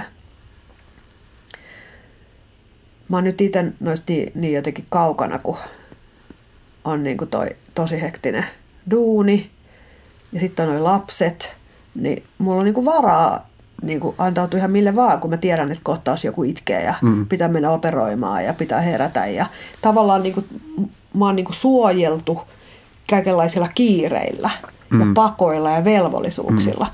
Sitten aina mä mietin sitä, että mit, mitä sitten, jos ei olisi, että jos mä nyt jotenkin olisin vaikka työtön, ja tota, niin, niin lähtisikö mä oikeasti täältä himasti jonnekin? Lähtisikö mä lenkille vai jäisikö mä tänne? Mm.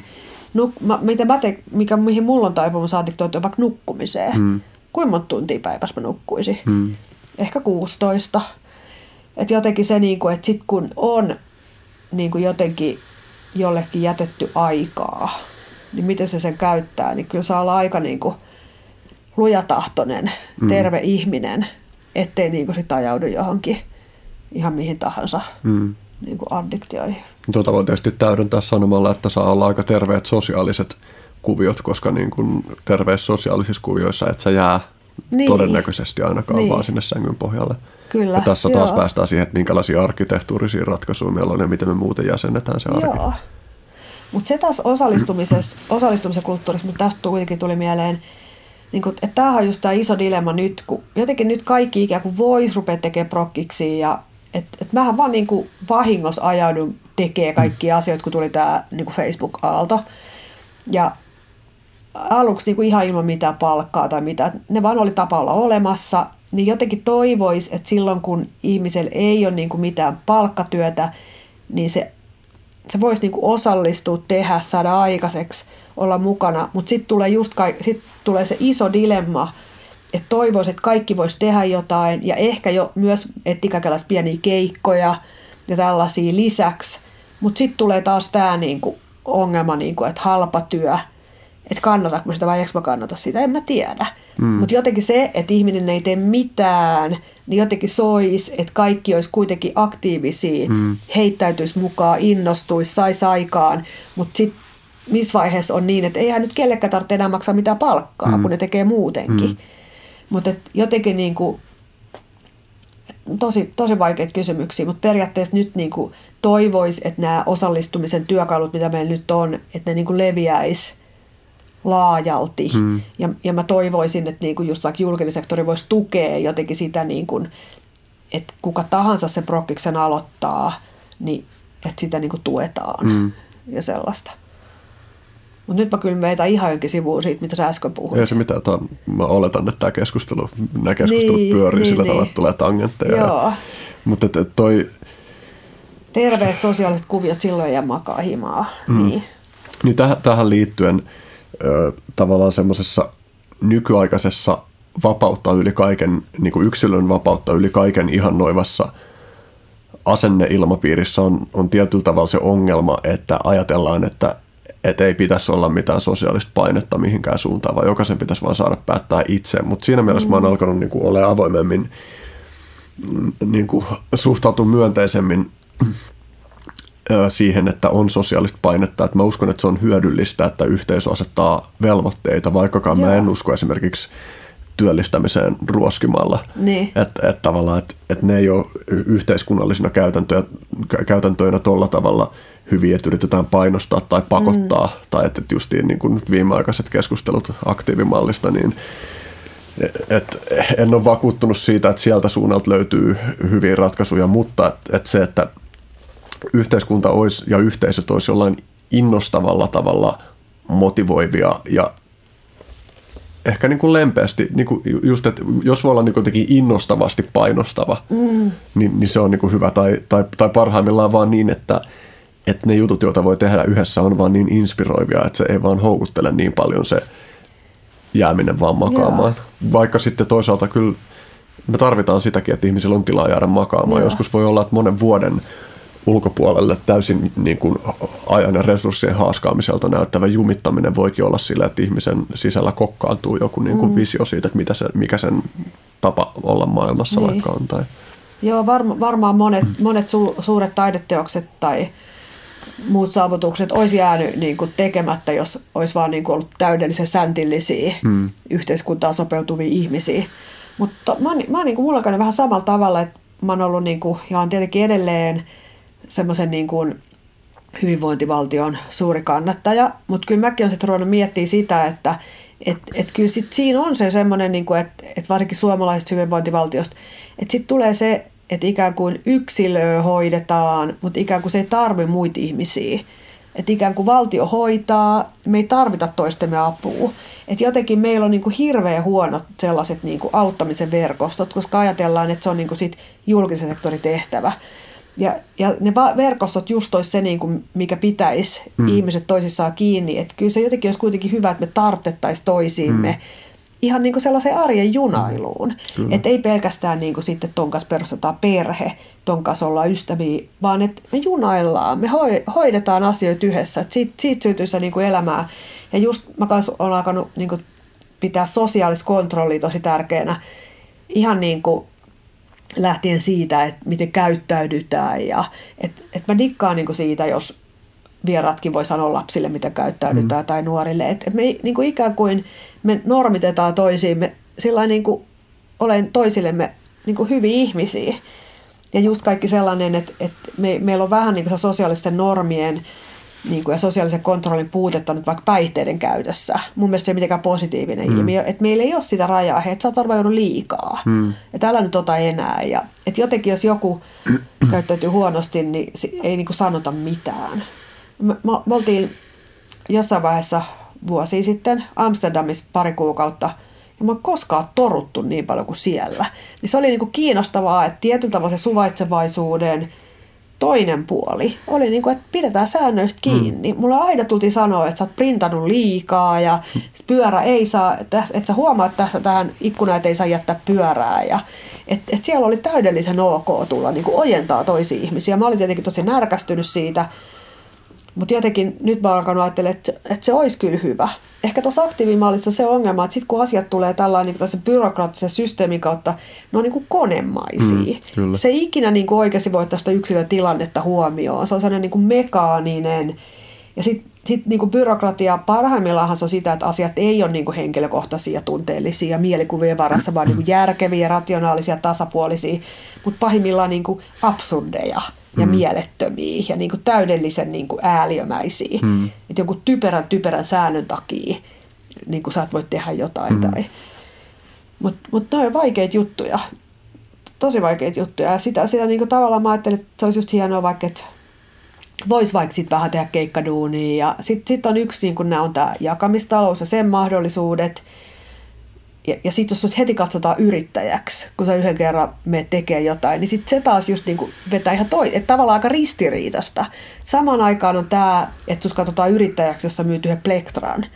Ja, ja sitten sit samaan aikaan on, että miten me voitaisiin edistää jakamistaloutta ja mm. aktivoida, mm. niin sillä ainakin voisi, että, ei, että sä et menettäisi tuki, jos sä tekisit jotain. Mm.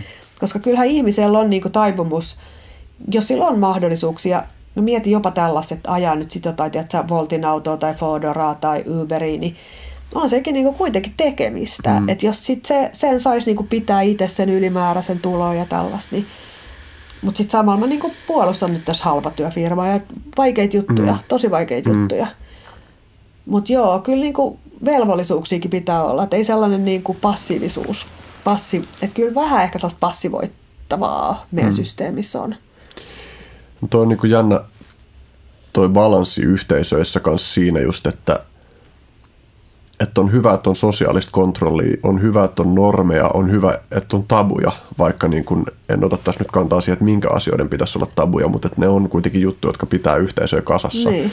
Ja sitten samanaikaisesti tulisi olla tilaa niiden normien ja tabujen rikkomiselle riittävästi. Että sillä niin kun on syytä olla joitain seurauksia, että joitain tiettyjä normeja rikotaan, mutta samanaikaisesti terve yhteisö tarvii sitä oikeasti, että on niitä tyyppejä, jotka ei kunnioita niitä mm. ja jotka uskaltaa uhmata niitä. Ja mä en tiedä, onko tuohon olemassa mitään varsinaista ratkaisua vai onko se vaan niin semmoinen juttu, jonka kanssa pitää yrittää aktiivisesti selviytyä. Tuosta tulee mieleen, että on niin joustavuutta, mm. että tarvitaan joustavuutta. Mm mutta Suom- Suomihan sanotaan, että me ollaan tosiaan niin kuin legalistille maa. Hmm. Että ikään kuin pyörätiellä ei saa ajaa. Sitten on niin kuin kello neljä aamuyöllä ihan tyhjät kadut.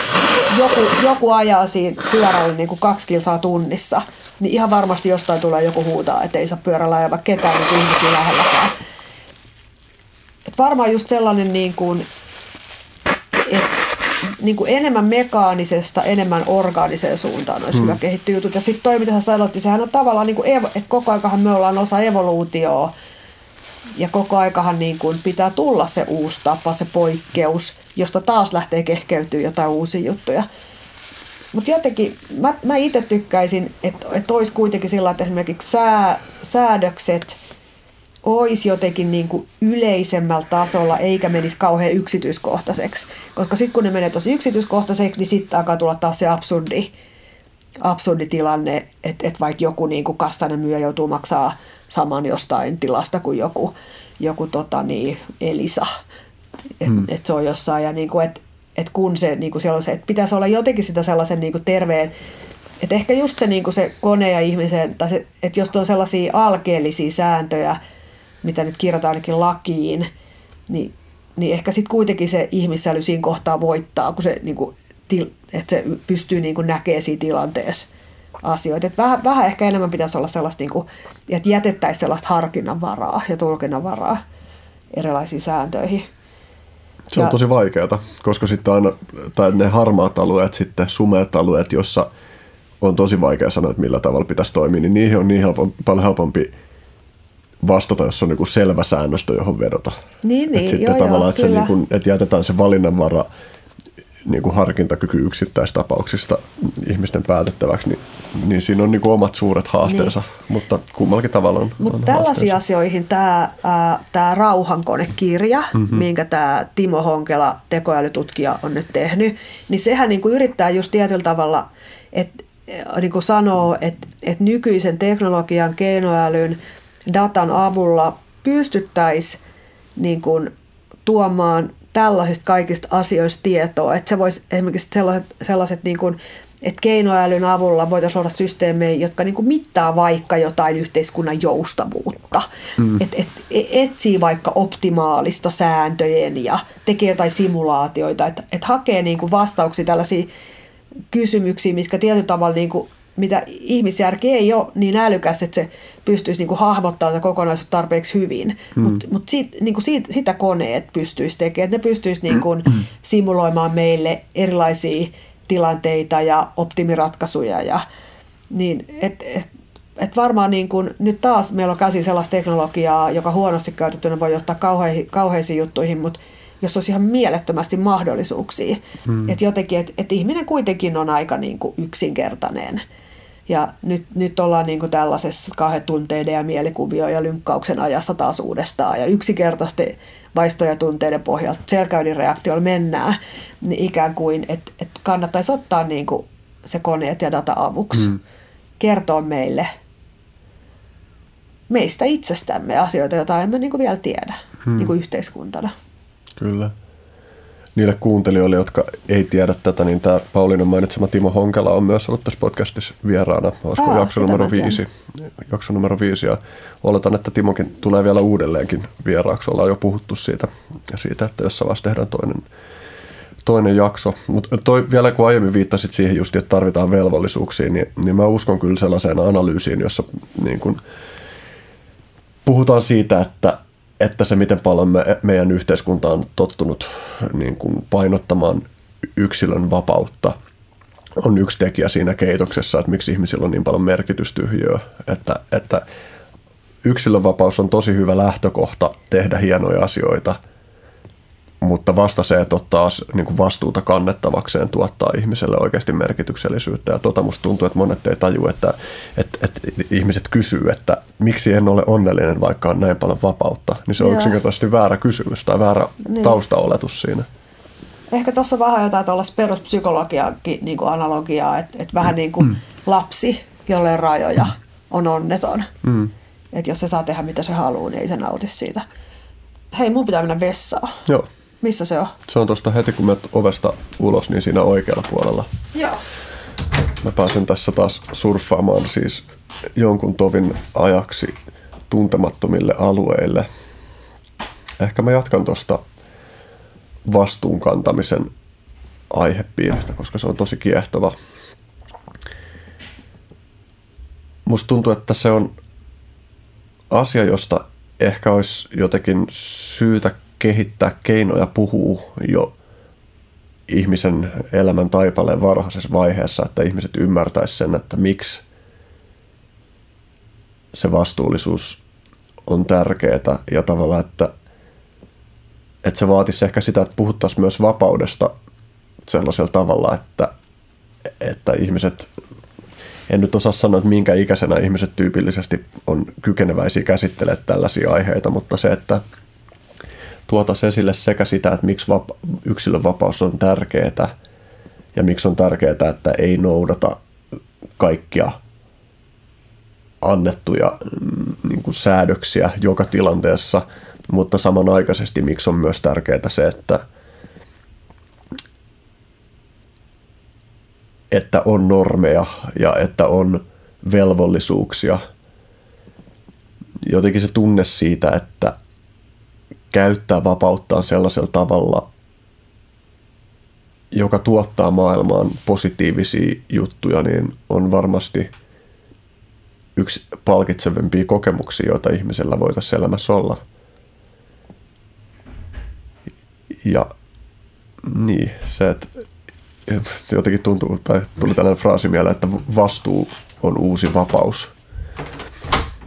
Mutta ehkä tässä itse asiassa nyt, paitsi jos sulla on jotain, mitä sä haluat lisätä vielä tähän vastuunkantamisen ajatukseen, jos ei, niin sitten mulla on seuraava aihe mielessä. Ota vaan seuraava. Seuraava aihe on ö, aihe, josta mä niin kuin, ö, mä oon siis, niin kuin mä mainitsinkin, niin mä oon törmännyt sun tekemisiin alun perin joskus, joskus yli kymmenen vuotta sitten, kun, kun kirjoitit artikkeleita, gradun ja muitakin artikkeleita liittyen reivikulttuuriin ja päihteisiin, mutta sen jälkeen ensimmäinen tavallaan uusi asia, jossa mä muistan kuuleeni sun nimen on, on ollut tämä mesenaatti.me. sivustoja niille, jotka ei tästä tiedä, niin kyseessä on siis The suomalainen joukkorahoitussivusto. Ei taida liemin kilpailua Suomessa. No ei vastikepohjaisella, että sitten osakepuolella on kyllä Mm. Joo. useitakin. Eli ehkä voisi aloittaa siitä, että kertoisit siitä, että, että mistä mesenaatissa on kyse, mitä on joukkorahoitus, miksi joukkorahoitus on tärkeää. Tai, tai sä oot puhunut myös yhteisörahoituksesta mieluisampana terminä kuin joukkorahoitus. Joo, se oli meidän itse keksimä termi ennen kuin olimme kuulleet joukkorahoituksesta, siis että sitä on jo muualla. Tämäkin oli sellainen, niin kuin, silloin kun just niin kuin moni mun asia alkoi silloin, kun Facebook löi isosti läpi, ja mä aloin huomata, että, että ikään kuin mä joskus laitan rahaa jollekin yhteisölle jossain päin maailmaa jonkun hyvän asian tekemiseen. Itse asiassa ostin joku teepaidan joltain, joltain järjestöltä, joka oli vapauttamassa Ausan suukyitä. Ja nyt mietin, että oliko se nyt sitten hyvä teko, että onko se hyvis vai ei. Mutta kuitenkin niin kun mietin sitä, että jos multa lähtee tästä vaan tämä 20 dollaria tonne noin, ja yhtäkkiä meitä tässä niin kuin biljoona ihmistä kytketty toisiimme, niin tällä on merkitystä. Että nyt niin kuin raha liikkuu ihan eri tavalla kuin ennen. Sitten mä rupesin miettimään, että mulla on niin kuin 500 Facebook-kaveria, mitä mulla silloin oli. Että et mitä niin hienoa mä voisin tehdä, että nämä kaikki tyypit antaisi mulle sen 50 euroa. Että tee sitä vuosi duuniksessa. Ja, sit, ja sit, siitä mä niinku rupesin miettimään, että pitäisi olla tällainen alusta, että kaikki saisi esitellä ideansa ja muut saisi rahoittaa niitä.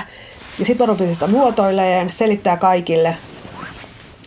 Ja kukaan ei oikein tajunnut, mistä oli kyse, ennen kuin sitten mun päiväko, lapsen päiväkodista tuttu toisen lapsen äiti, sisustusarkkitehti, oli se, että tämä on hyvä juttu, että let's do it. Sitten me alettiin tekemään sitä ja sitten törmättiin Kickstarteriin, joka oli niin kuin puoli vuotta aikaisemmin avattu amerikkalainen mm. tällainen iso joukkorahoitusalusta. Ja, ja sitten löydettiin Indiegogo, joka oli niinku, siitä, siitäkin vielä vuosi aikaisemmin avattu ja tajuttiin, että okei, että ei olekaan globaali innovaatio. Ja se meidän idea oli ihan täsmälleen niinku se sama. Mm. Ja sitten oltiin vähän aikaisin masentuneina. Mutta kun me oltiin niin rakastuttu siihen ideaan, me ei niinku enää voitu jättää sitä tekemättä. Ja sitten me mietittiin, että toisaalta sitten taas, niin kuin, että, että Suomi on ihan erilainen yhteiskunta kuin Jenkit. Ja että, että me halut, haluttaisiin, että me voitaisiin niin kuin koota julkisen sektorin rahoitusta, yksilöiden rahoitusta, yritysten rahoitusta, kaikkea yhteen hyviin projekteihin. Ja että et me tarvitaan Suomessa oma tällainen alusta, ja sitten me sitten alettiin tekemään sitä. Ja siinkin meni varmaan sitten se pari vuotta ennen kuin sit sitä loppujen lopuksi saatiin tehtyä ja avattua. Meistähän kumpikaan osaa koodata pätkääkään. Ja saatiin sitten ihan älyttömiä tarjouksia, niin kuin ihan ylihintaisia ja kahta tuollaista tätiä ei otettu ehkä niin vakavasti sillä teknologia-alalla.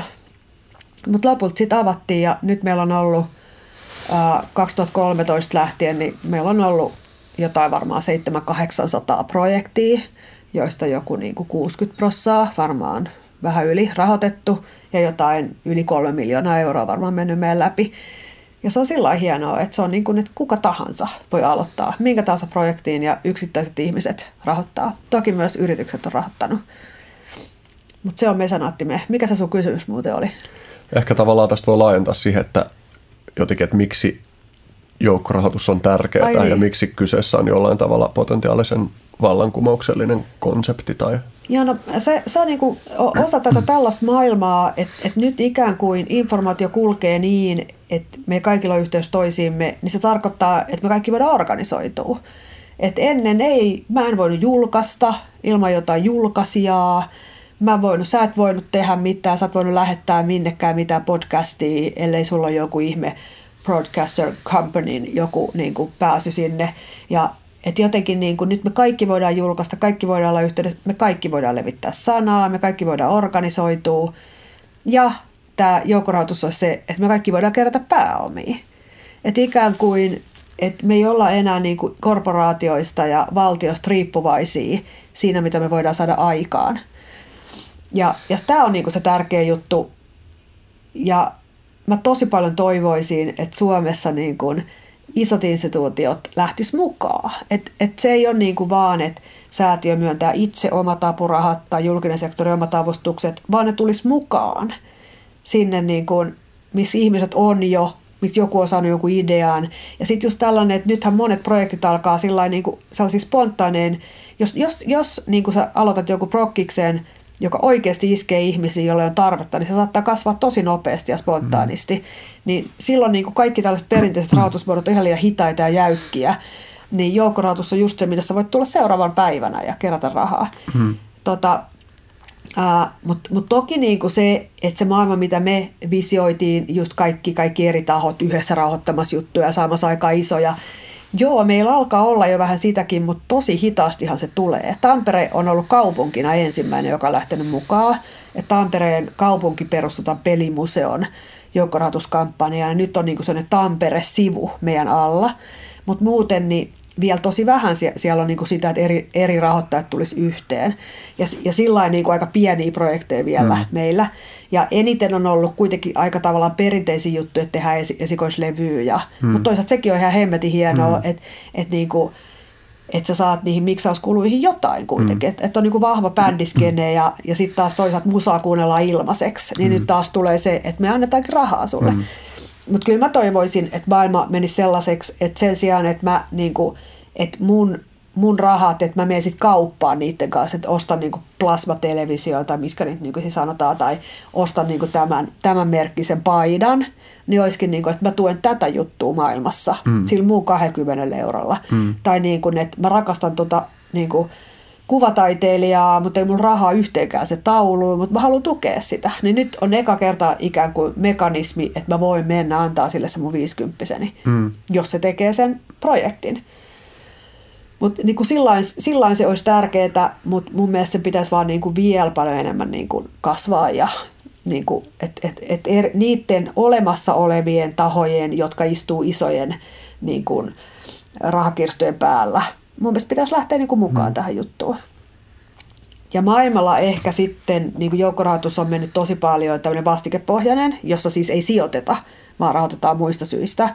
On mennyt tosi paljon sellaiseksi, mun kollega Tanja Jenikkä sanoi, että se on semmoista ostos-TVtä, että on joku uusi gadget, minkä sä voit saada, kun sä niin kuin maksat siitä. Mutta toisaalta on sekin hienoa, että ikään kuin tuotanto aloitetaan sitten, kun on mm. tietty määrä ostoja. Mm. Ja si- sitten on niin kuin startuppeja, jotka ei saanut mistään mitään enkelirahoituksia. Ja, ja sitten ne onkin saanut joukkorahoitusta. Että tietyllä tavalla niin kuin hienoa. Mutta mut me, meillä ehkä painopiste vähän enemmän on sitten tällaisissa niin kuin yhteisissä hankkeissa, niin kuin yhteiskunnassa ja kulttuurissa. Mm. Toki niin kuin firmojakin, firmatkin on tervetulleita. Mm. Toi on kyllä, niin tuntuu, että toi koko yhteisörahoitus tai joukkorahoituskonsepti on vielä aika lapsen kengissään sillä tavalla, että me ollaan vasta vähän raapastu pintaa siitä, mitä se voi olla ja että sen tulisi voida olla huomattavasti nykyistä dynaamisempaa sillä tavalla, että se helpommin adaptoituisi yksilöllisten tapausten tarpeisiin ja, ja sen täytyisi olla teknologisesti myös vaivattomampaa sille, että, että jos joku juttu vaatii useampia klikkauksia, niin ihmiset ei tee sitä. Ihan niin kuin mä hoksasin muutama kuukausi sitten vasta niin pankkikortissa tuon lähimaksuominaisuuden, että sitä oikeasti se voi käyttää. Mahtava, ja se on, niin, se on tosi käytännöllinen ja se pitäisi olla ihan samaa, samaa luokkaa helppoudessaan.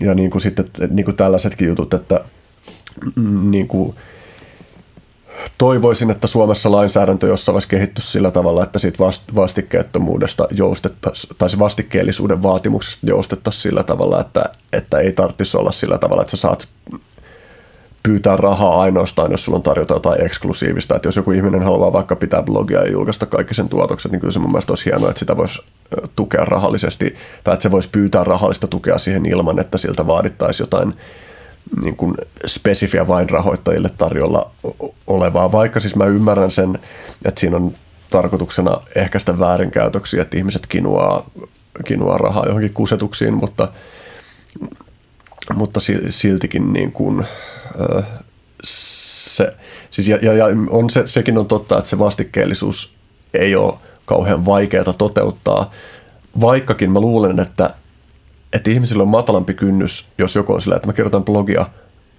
voisitko, voisitko niin kuin lahjoittaa mulle rahaa. Ihmiset lähtee matalammalla kynnyksellä siihen messiin kuin siihen, että mä kirjoitan blogia ja mulla on tarjolla tällainen joukkorahoitus, jossa sä saat vastikkeeksi vaikka sen, että sä pääset lukemaan sitä blogia – niin kuin päivän ennen kuin kaikki muut. Mä luulen, että ihmiset on tosta vaiheessa, että no, äh, miksi mä haluaisin maksaa tosta, vaikka niin, ne niin, saattaisi niin. olla silleen, että ne vois maksaa siitä maksaa siitä, niin kuin, jos siinä ei olisi mitään tuollaista vastike, vastike niin kuin väliporrasta tai tota, niin kuin vai, vaihetta tai vaatimusta.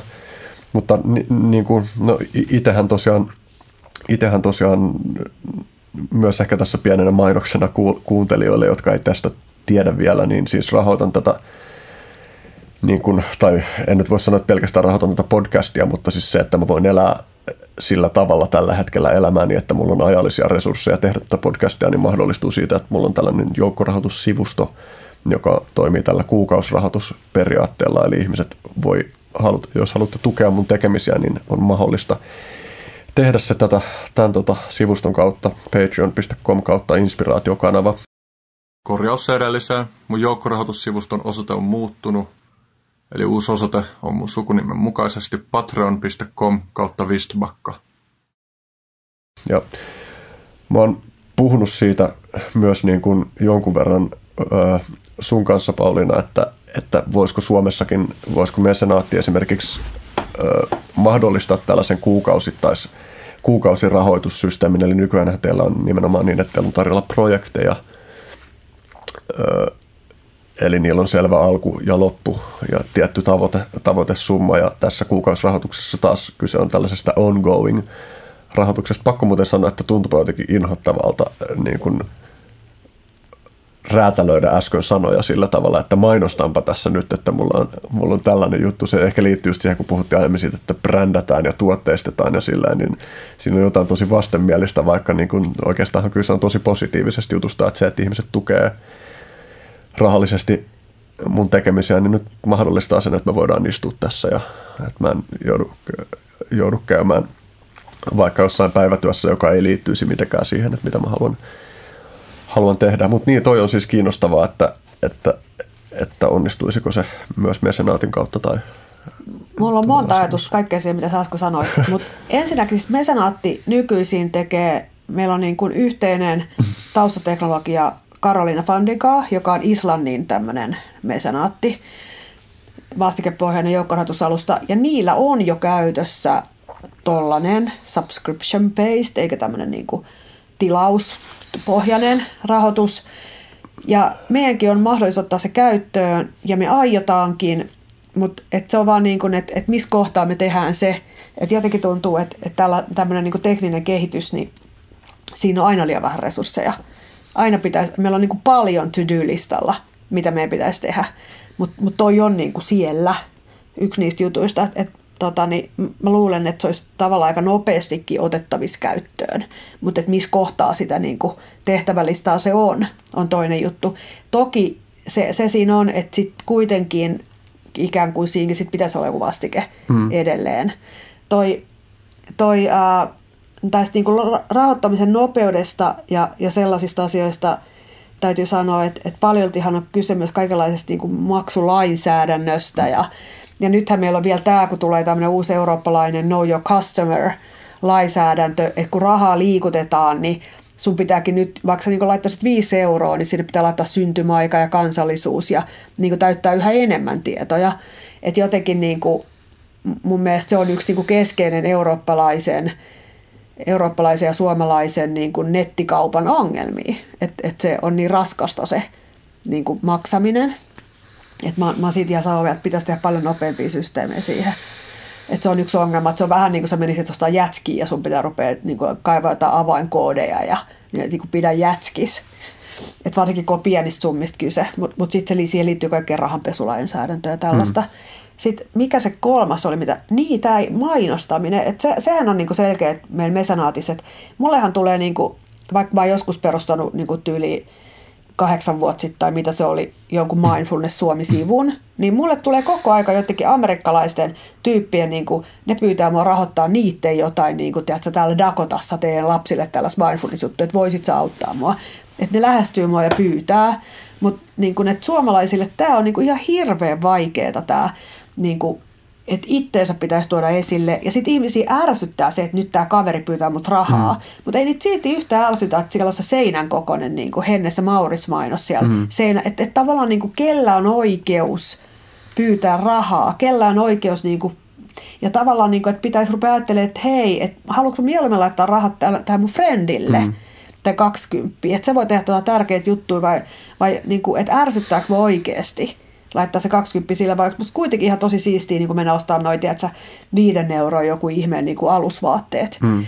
Että jotenkin tämä niin kuin, mä joskus aikoina liity sellaiseen amerikkalaiseen uuteen nettipalveluun, jos myytiin käsitöitä, kun Etsy.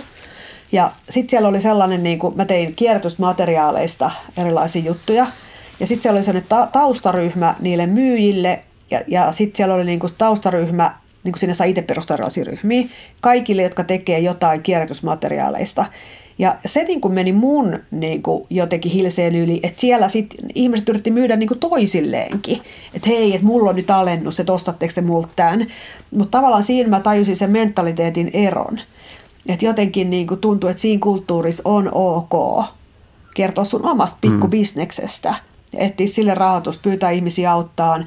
Että tuntuu, että, että meillä on vähän niin, että isot, isot firmat saa pyytää sun rahoja. Ja se on niin kuin ok. Mutta niin kuin että tavallaan pienet ei saa. Ja jotenkin nyt, niin kuin, jos tekee joukkorahoituskampanja, ei se tule mitään, jos ei pyydä. Mm. Et silloin pitää pyytää. Et, et se, ja se, se tuntuu olevan niin kuin kyllä tosi vaikeaa. Ja sitten ihmisten tuntuu olevan vaikea ottaa vastaan sitä. Mm. Et, et toi, ton, toi mä niin kuin toivoisin, että toi ajatustapa vähän kääntyisi. Mm. Että se on niin kuin hienoa. Että onhan se nyt todella paljon merkityksellisempää rahojen käyttöä, että mä rahoitan sun tätä podcastia mm. paljon merkityksellisempää mulle, mm. kuin että mä meen niin kuin ostaa joku abstraktin niin kuin tämmöisen merkityksettömän tuotteen mm. sillä. Ja se on niin kuin hienoa, että sä kerrot mulle, että mä voin käyttää rahojani niin. Mm. Se on jännä. Oletko sanomassa vielä? Ja sitten sitten niin ihanteellisestihan siihen tulee ikään kuin se, että me käytetään rahoja meidän yhteisen maailman rakentamiseen – ja mihinkä muuhun mun pitäisi rahoja käyttää, niin kuin mm. mille pörssiyhtiölle mm. mä näen nyt annan. Mm. Että jotenkin ihanteellisesti mulla on mielipide siitä, mitä sä teet ja mä niin osallistun sun yhteisöön ja mä etin haastateltavia, mä haluan itse vaikka uutta tietoa, mä haluaisin itse kuulla jonkun tyypin ajatuksia, mä ehkä ehdotan sitä sun ohjelmaan, että jotenkin niin kuin jolloin niin kuin me luodaan sellainen keskusteluyhteisö mm. ja, ja mä ikään kuin rahoitan sitä. Ja, ja silloin kun mä rahoitan sun juttuun, mulla on niin kuin ihan eri tavalla vaikutusmahdollisuuksia kuin että mä vaan niin kuin ostan jotain. Et jotenkin niin kuin tämä monet, monet, niin, kuin, monet sellaiset niin, kuin niin itsestäänselvää pidetyt jutut on niin kuin murtumassa mm. ja ollaan niin kuin sellaisessa murrosvaiheessa. Mm. Niin mä mielen esimerkiksi just tämän oman joukkorahoitusprojektini silleen, että että ihmiset, jotka tykkää siitä tavasta, jolla mä käsittelen asioita tai siitä, että minkälaisia tyyppejä mä tuon, niin. tuon niin kuin kutsun vieraaksi ja minkälaisia yhteiskunnallisia visioita mä nostan esiin. Että kun mä näen, että kuitenkin tämän mun podcastin yksi keskeinen funktio on pyrkiä kartoittaa sitä, että minkälaiseen tulevaisuuteen me ollaan menossa. Ja, ja niin kuin, että tavallaan, että, että vaikka niin kuin osittain kyse on, on totta kai siinä rahoituksessa siitä, että, että mä toivon itse saavani vakaan toime, toimeentulon sillä tavalla, että mä voin fokusoitua täysin näihin juttuihin, niin että kyllä, kyllä mä näen, niin että mun rooli on niin kuin selkeän yhteiskunnallinen sellainen, niin kuin, että, että tavallaan niin kuin, että sillä, että ihmiset on, on jo lähtenyt tukemaan tähän näin, niin se antaa tavallaan mun mielestä semmoista voimakasta signaalia, että lisää tällaista niin. Niin kuin maailmaan. Ja siis toki sekin, että onhan sekin ihan hemmetin merkityksellistä, että, että mitä pahaa siinä on, jos joku niin kuin elää jollain. Mm. Et, niin kuin sehän on, se vasta onkin hienoa. Et mä olin osallistumassa siihen, että tämä tyyppi saa maksettua vuokransa. Mm. Että mieletön juttu. Mm.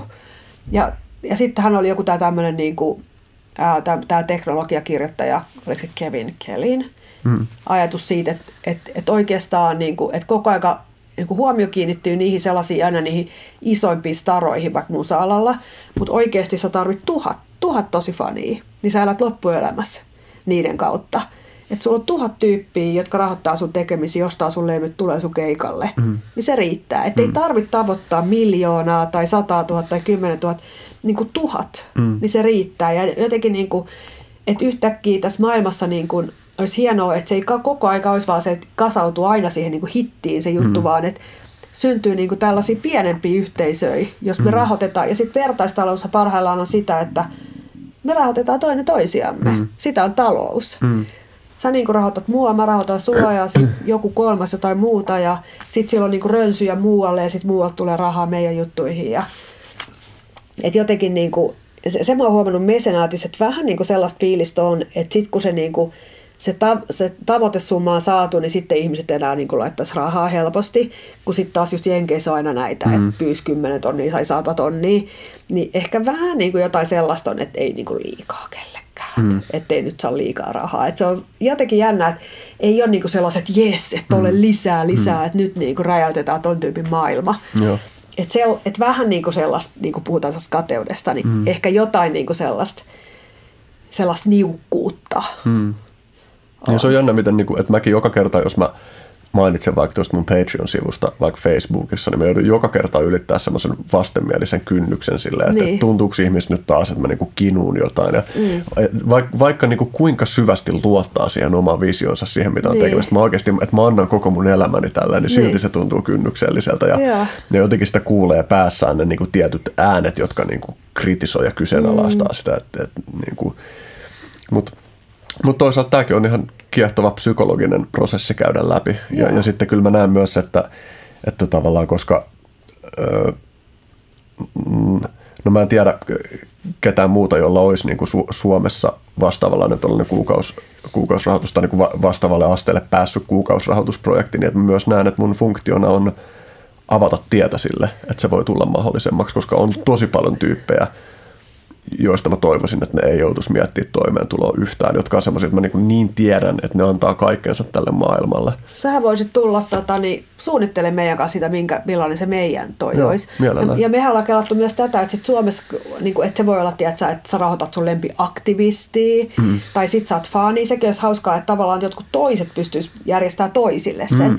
Että on varmaan moni niin kuin, tahoja, jotka itse kehtaa niin kuin, laittaa mm. sitä, mutta sitten miten sitten fanit avaa sen niille, mm. suostukset ottaa vastaan. Että jotenkin niin kuin, että et tuossa voisi olla jotain, ja sitten tietyllä tavalla kyllähän meidän täytyy koko ajan tehdä niinku uusia avauksia, mm. että sikälikin toi on tosi mielekäs. Ja tota, niin sit se, onko se niin, että sit se menee, niin kuin, että ihmiset antaa, että se on vähän niin kuin Netflixi tai Spotify niin, tai se on joku. Niin subscription. Et, joo. Tuosta tuli mieleen, että siis hetken, mahdollistaako Suomen lainsäädäntö tällä hetkellä, voiko mä pyytää ihmisiä lahjoittaa sulle? Tarvitsi silloin vastiketta? Voit, mutta mä, mä en ole saanut sun kanssa, niin kuin, me ei ole saatu so, sopia sellaista. Eli mä en voi kysyä sulta, että saaks mä tehdä näin? Uh, nyt, nyt menee vähän jo vaikeaksi, en mä tiedä, mutta mä en ainakaan saa niin kuin, naamioida rahankeräys itselleni niin, että niin, mä niin. sovin sunkaan. Et, mistä se ikinä kukaan tietää, mm. mutta niin kuin vaikeita juttuja. Joo, en sitä, tiedä. Tämä niin kuin liittyy vähän, mä olin viikonloppuna Kepali järjestetyssä sellaisessa rahoitusjärjestöjen rahoitushankintakoulutuksessa ja, ja siellä niin kuin tuli justiin tästä puhetta, että saako toiselle. Tuli mieleen itse asiassa vielä niin kuin, aiemmin jo tuli tuossa kun puhuit siitä mahdollisuudesta, että mesenaatilla voisi olla tällainen subskriptio, kuukausrahoitussysteemi, mutta että siihen ei ole resursseja, niin mitä jos te järkkäisitte joukkorahoituskampanjan, jonka tarkoituksena on maksaa palkkaa jollekin tyypille, joka suunnittelee sen, että miten toi tehdään? Toi on ihan hyvä pointti, mutta ikään kuin meillä on jo. Siis meillä niinku, että se teknologia jotenkin on jo siellä Islannissa, meillä on se käytettävissä, mutta sitten niinku se, että me, että me niinku etittäisiin, rekryttäisiin uusi koodari – ja sitten olisiko se siellä Islannissa, olisiko se siellä Suomessa. Että ikään kuin vähän niin, kuin niin, että se on liian helppo meidän itse tehdä, mutta me ei niin kuin vielä ehitä. Jotenkin, niin kuin, no, että, se, että ehittäisikö me sitten niin palkkaa ketään myöskään. Että, että tämä on vähän tällaista.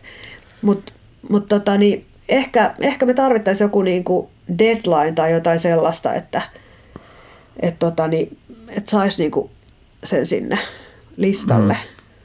Mm. Mä mietin, että voisiko senkin jotenkin joukkoistaa, että se joukkoistaisi sen tyypin etsimisen? No toivoisi, että joukkoistaisi niin me, meidän painostamisen, koska te teette sen, koska te teette sen. Et se, on, se on enemmän, niin kuin, meillä on just se, että meillä on, tota, meillä on niin kuin muitakin juttuja, mitä meidän pitäisi tehdä. Et me ollaan tekemässä sellaisia niin kuin match funding työkaluja ja niin kuin esitteitä, että just voisi tulla, että tässä, tässä on julkisen sektorin rahoitus, tässä on niin kuin säätiöiden rahoitus.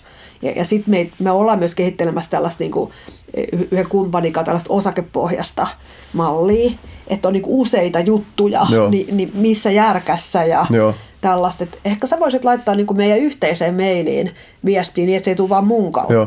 että on niin joku ikään kuin asiakas, joka haluaa Joo. tätä, niin sellainen aina auttaa meitä eteenpäin, että on joku keissi, Joo. joka haluaisi tehdä Joo. sen. Niin, no mulla esimerkiksi on silleen, että että kyllä mä mieluummin käyttäisin suomalaista palvelua kuin, kuin Patreonia, vaikkakaan mä en tiedä, mitä se tulisi vaatia siinä vaiheessa, jos se siirtymä tulisi mahdolliseksi niin, että miten mä saisin siirrettyä oikeasti koko sen mun tukijakunnan sieltä. Niin, no se aivan. Mutta... Tai sitten sä aloittaisit ikään kuin jatkaisit siitä, että se olisi joku sellainen liukuva. Mm. Niin, kyllä. Niin, ja sitten avaisit uuden ja sitten ikään kuin rupeisit pyytää niitä. Mutta toi on kyllä, on kyllä kiinnostava ajatus. Tosi kiinnostava. Sitäkin me kelattiin, että mitä jos me niin keksittäisiin tällainen, että me perustettaisiin yhdistys, joka olisi tällainen niin kuin fanit ry, ja sitten ikään kuin kaikki niin kuin, että kuka tahansa voisi perustaa kampanjaan ja vastikkeena olisi aina vaan niin kuin fanit ry jäsenyys, mutta se menisi aina sille tyypille niin kuin ne rahat, että ihmiset ei edes itse tarvitsisi miettiä mitään vastikkeita tai mitään, vaan ne kaikki vaan niin kuin liittyisi siihen fanit ryiseen ja tekisi, että, että tavallaan... Toihan niin kuin, tosi erokas. Niin, niin, että se olisi niin kuin se yhdistyksen jäsenyys ja se yhdistyksen pointti olisi niin kuin tuetaan tekijöitä. Joo. Ja niin kuin, mutta mut tota, niin, ei sitten tämä Kela mennyt sen pidemmälle. Joo.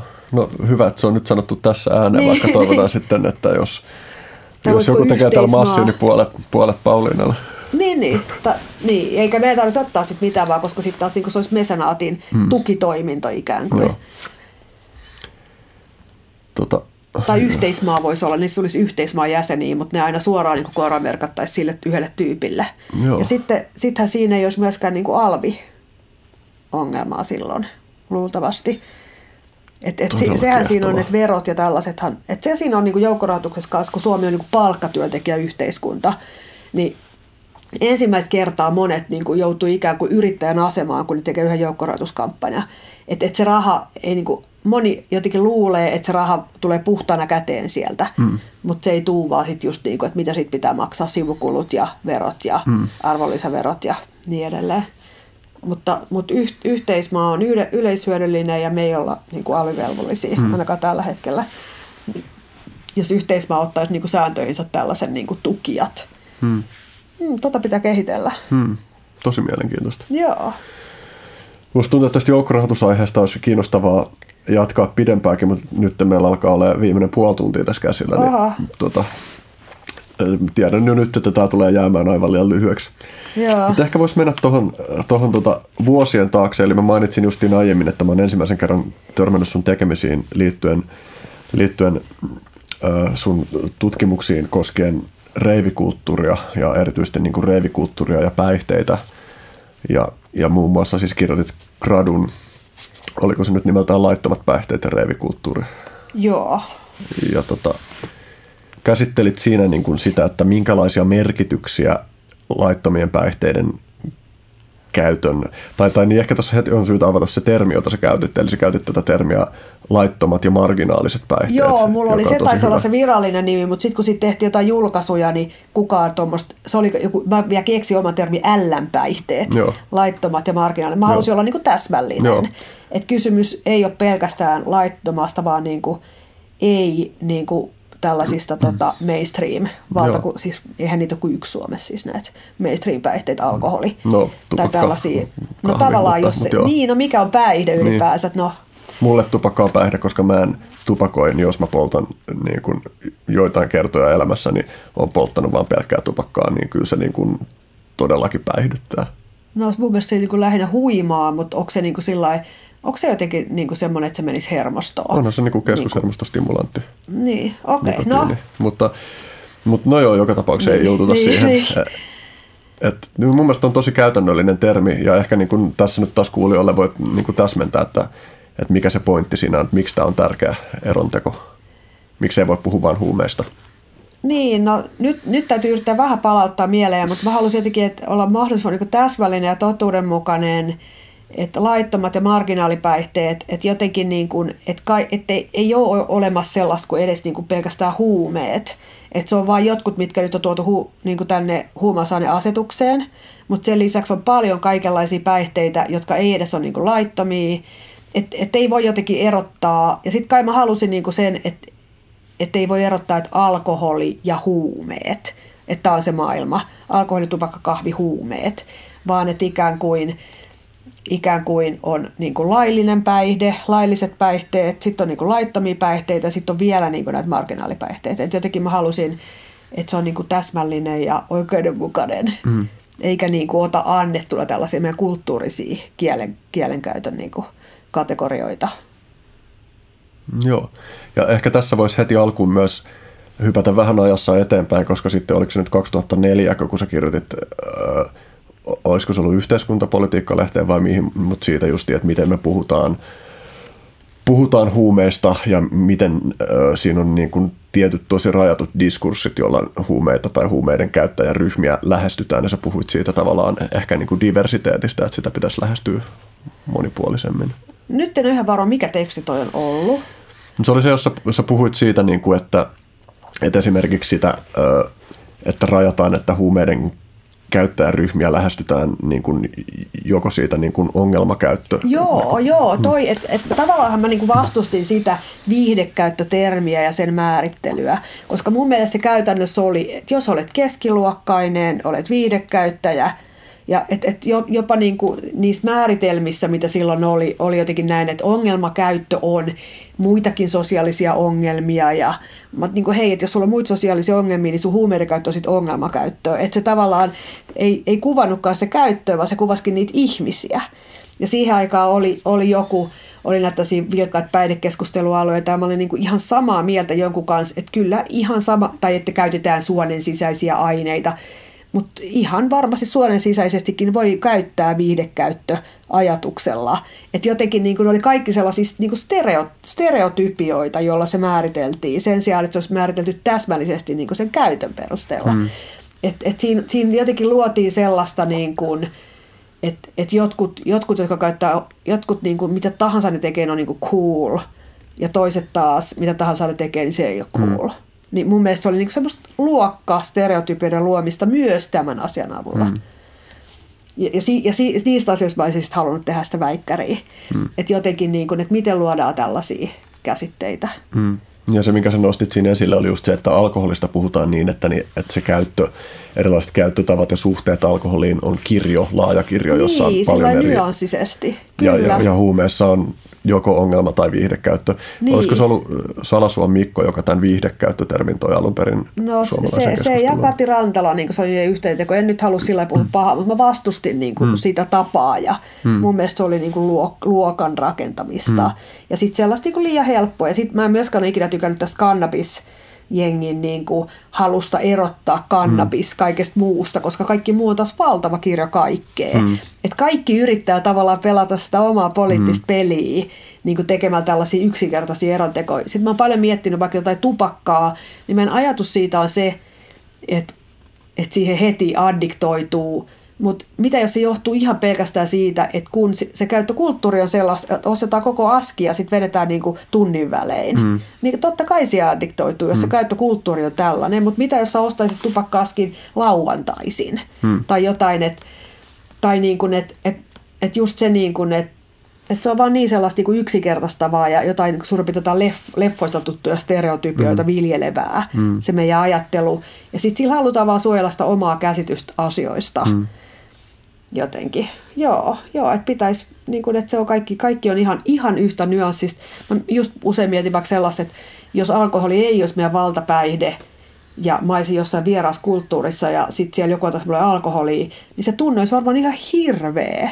Siis aivan hirveä, että yhtäkkiä on niin kuin vähän sekavaa ja mm. se olisi varmaan äärettömän pelottavaa. Ja sitten kun sellaiset niin kuin meillä on niin hirveän vahvat, ainakin mun nuoruudessa, mä elin sellaista, kun nuoret joi tosi paljon. Nythän ei enää juo, mm. onneksi, siis tosi mm. hyvä juttu. Mutta et, niin se initiaatio siihen niin dokaamiseen, niin kuin ne ensimmäiset oksentelut ja suurin oksentelut kaverin kanssa ja niin kuin, että alkoholin myrkytykset, kaikkea siihen niin kuin, jos olisi, jos olisi joku vieras päihde, ne olisi ollut aivan hirveitä. Kaikki, me oltaisiin kaikki oltu jossain psykoosissa ja hoidossa niin kuin niiden kokemusten mm. jälkeen, mutta siihen niin kuin totutetaan. Ihmiset mm. nauraa ympärillä, ei hätää, ei hätää, että ei mitään. Ja mm. niin kuin, nyt ju ota salmiakki kankkuseen. Ja, niin kuin, et, et se on niin kuin se ainoa päihde, mitä, me, mitä meidän yhteiskunta totta kai, kun me ollaan totuttu siihen, niin me ymmärretään ne nyanssit, mutta totta kai ne niin kuin on siellä muissakin ja hmm. niissä. Ja sitten se just paha, hyvä, demoninen, ei demoninen. Mm. Toki niin kuin, nyt, nyt kun on nämä Jenkkien nämä niin kuin opiaatti, opiaattikuolema-aallot ja tällaiset, niin, niin kuin täytyy myöntää, että varmasti siitä on olemassa aineita, jotka on vaan niin kuin tosi vaarallisia. Et, et, niin kuin ennen mä vähän niin kuin epäilin jopa mm. tällaista ajatusta, että ei se aine itsessään varmaan mm. ole, mutta varmaan sit on. Ja sitten voi, totta kai voi yhdistää, että on olemassa käyttökonteksteja, jotka on tosi vaarallisia. Aivan, että, kyllä, että ne opioiditkin, kyllä. niille on kipulääkkeenä paikkansa. Niin. Mutta että, että Jenkeissä tämä ongelma kytkeytyy paljon siihen, että, että miten hövelisti niitä on määrätty. Niin. Ja niin kuin niille nyt, jotka ei ole tästä kuullut, kuullut niin siis siellä on tapahtunut sillä tavalla, että on hyvin matalalla kynnyksellä pitkään määrätty ihmisille opioidikipulääkkeitä ja jossain vaiheessa on kiristetty taas niitä, että miten niitä voi määrätä, josta on seurannut se, että monet ihmiset, jotka on tullut riippuvaiseksi näistä opioidikipulääkkeistä, ei olekaan saanut enää laillisesti niitä, jonka seurauksena he hakee kadulta satunnaisia opioideja, jotka saattaa sisältää mitä sattuu. Ja tämän seurauksena oliko se nyt alle 50 yleisimmäksi kuolinsyyksi on noussut yliannostus. Joo, pah- pahin niin kuin huumeepidemia ikinä ja Joo. lähtenyt ihan niin kuin lääketeollisuudesta. Se on ihan, toi on ihan hyvä pointti, että tossakin ehkä just se käyttökulttuuri, mm. niin sitä ehkä edelleenkin niin kuin aliarvioi. Mm. Tai jos miettii, niin kuin, että, että sillä niin kuin alkoholi on tavallaan sen takia semiturvallinen päihde, vaikka se siis aiheuttaa valtavasti ongelmia Suomessa, on ehkä just se, että, että se on niin kulttuurisesti kontrolloitu mm. kuitenkin, mm. että se on niin kuin ilta, juhla, että mihin kellonaika on sopivaa mm. juoda. Että sitä ei tehdä niin, että, että ostetaan ja juodaan niin kuin joka, joka niin kuin röökitauo on yksi, yksi bisse, mm. vaan että se on niin kuin rajattu tiettyihin aikoihin ja mm. niin, niin tavallaan niin kuin varmaan niin kuin vaikka kuinka vahva päihde, kun se olisi tarpeeksi hyvin kontrolloitu. Mm. Mutta ehkä se sitten just on se ongelma, että kun ollaan niin kuin ei-kulttuurisesti niin kuin normatiivisella alueella, niin, niin sit siellä saattaa puuttua niin ne säännöt, tai ne säännöt saattaa olla huonot, jotka tukevat addiktioitumista.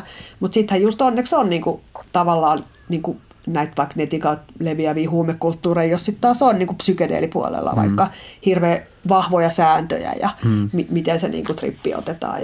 Mm. Mutta mut ehkä sitten just siellä niin kuin, jossain opiaattipuolella niin kuin haetaan sitä addiktioa tai ettei ole niinku sellaista vahvaa sosiaalista kontrollia, että kerran kuussa hmm. niinku yökerhossa, vaan että se on niinku heti jotenkin sellainen, että et mihin tahansa aikaan päivästä ja hmm. niin kuin samalla kun katsotaan telkkari, että et se heti yhdistetään niin kuin arkeen. Hmm. Ja mä veikkaan just, että opioidien käyttäjillä, tai että opioidit vetoo enemmän sellaisiin ihmisiin, joilla on potentiaalisesti ehkä elämässä jotain syvempiä ongelmia, että tavallaan mun mielikuva on se, että opioidit maistuu erityisesti sellaisille ihmisille, joilla on vaikka perusturvallisuuden kanssa isoja ongelmia, että on saattanut olla lapsena tai hyväksikäyttöä tai minkä tahansa laista väkivaltaa ja, ja sitten jotenkin se pumpullinen olotila, josta ihmiset puhuu, niin on varmaan se, johon moni, moni sitten kehittää sen addiktiivisen suhteen. Ja Mä luulen, että sä oot oikeas, mutta silti meidän pitää olla varovainen, ettei me taas niin kuin määritellä niin kuin sitä tiedätkö, ihmisten perusteella mm. sitä, että niin kuin leimata mm. tavallaan. Että et varmasti on niin kuin jotenkin näin, mutta ei, ei välttämättä. Mm, niin, ei, ei. Hyvä, tosi tärkeä Tai tarkennus. aina.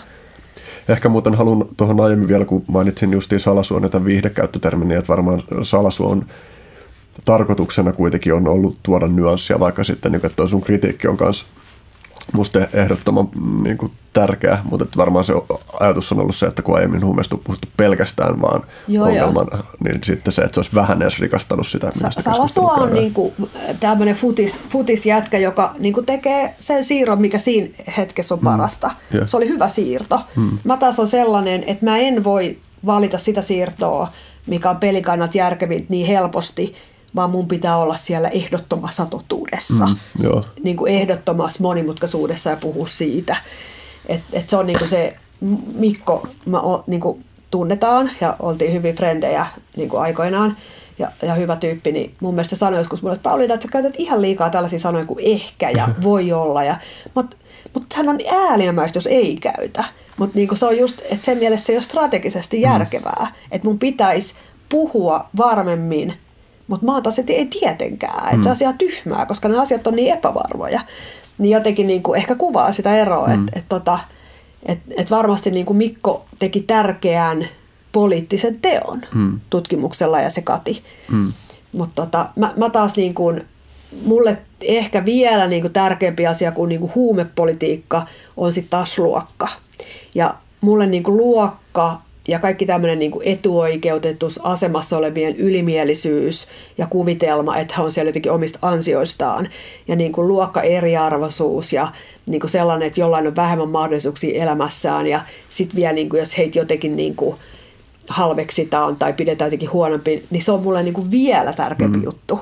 Niin mulle se meni niin kuin yli ja mä en missään nimessä olisi halunnut niin kuin lähteä nostaa niin kuin joidenkin huume, mm. huumeiden käyttöön niin kuin makeeksi ja toisten ei, koska mm. sit se on, mun, että se on niin kuin mulle vielä tärkeämpi asia. Mm. Ettei luoda sellaisia niin kuin etuoikeutettua asemia puolustavia mm. mielikuvia maailmasta.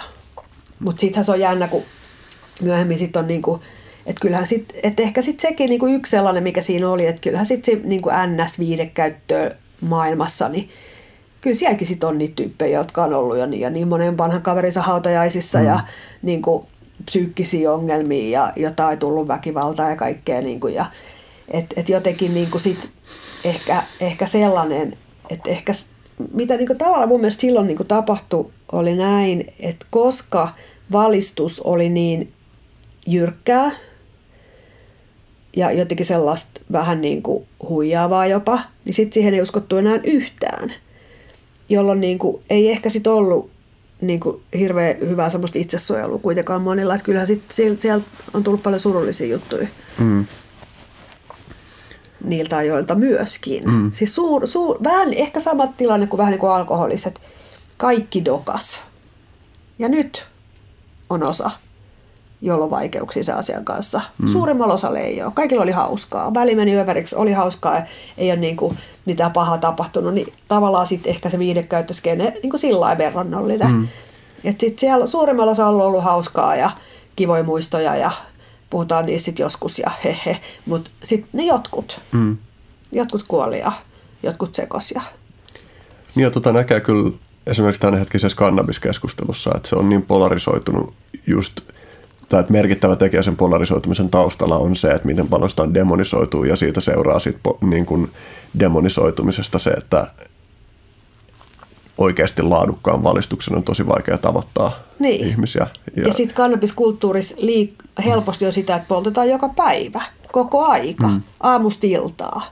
Ja sellainen nyt yleensä ei ole välttämättä kauhean hyväksi ihmiselle. Että jotenkin niin kuin, että sit tuntuu, että jollain ei ole niin kuin mitään rajoja, että, että jotenkin ei yhtään osata ajatella, että mm. siitä, siitä voisi olla jotain haittaa.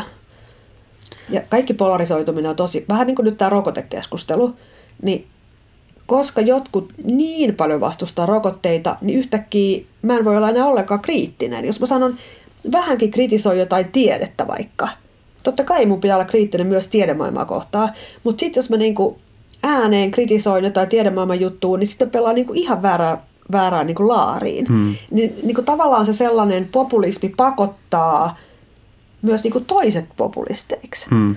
Ikään kuin sä halusit puhua kannabiksen vaaroista – mutta sä et voi, koska sitten sä pelaat ihan väärään niin kuin laariin. Mm. Eli ikään kuin, niin kuin ne liiottelijat, ne pakottaa ihmiset niin kuin ää, ääripäihin mm. ikään kuin. Valitse puolesi. Niin, niin.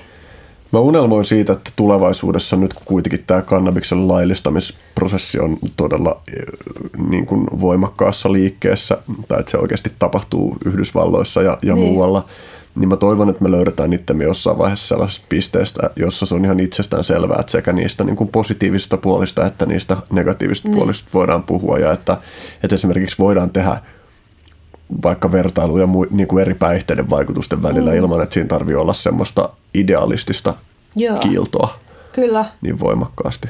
Joo. Ja sillähän, sillähän mun mielestä niin kuin tavallaan mitä, mitä niin kuin vaarallisempi päihde, niin sitä enemmän se pitäisi olla laillinen, ainakin siis käytön. Mm. Että sitten niin kuin se, että ihmiset joutuu niin kuin lain tuolle puolelle, niin sehän on aina huono juttu. Mm. Tota, mä, mä just pidin mun 13-vuotiaalle pojalle sellaisen niin kuin seksi- ja päihdevalistuksen. Mm.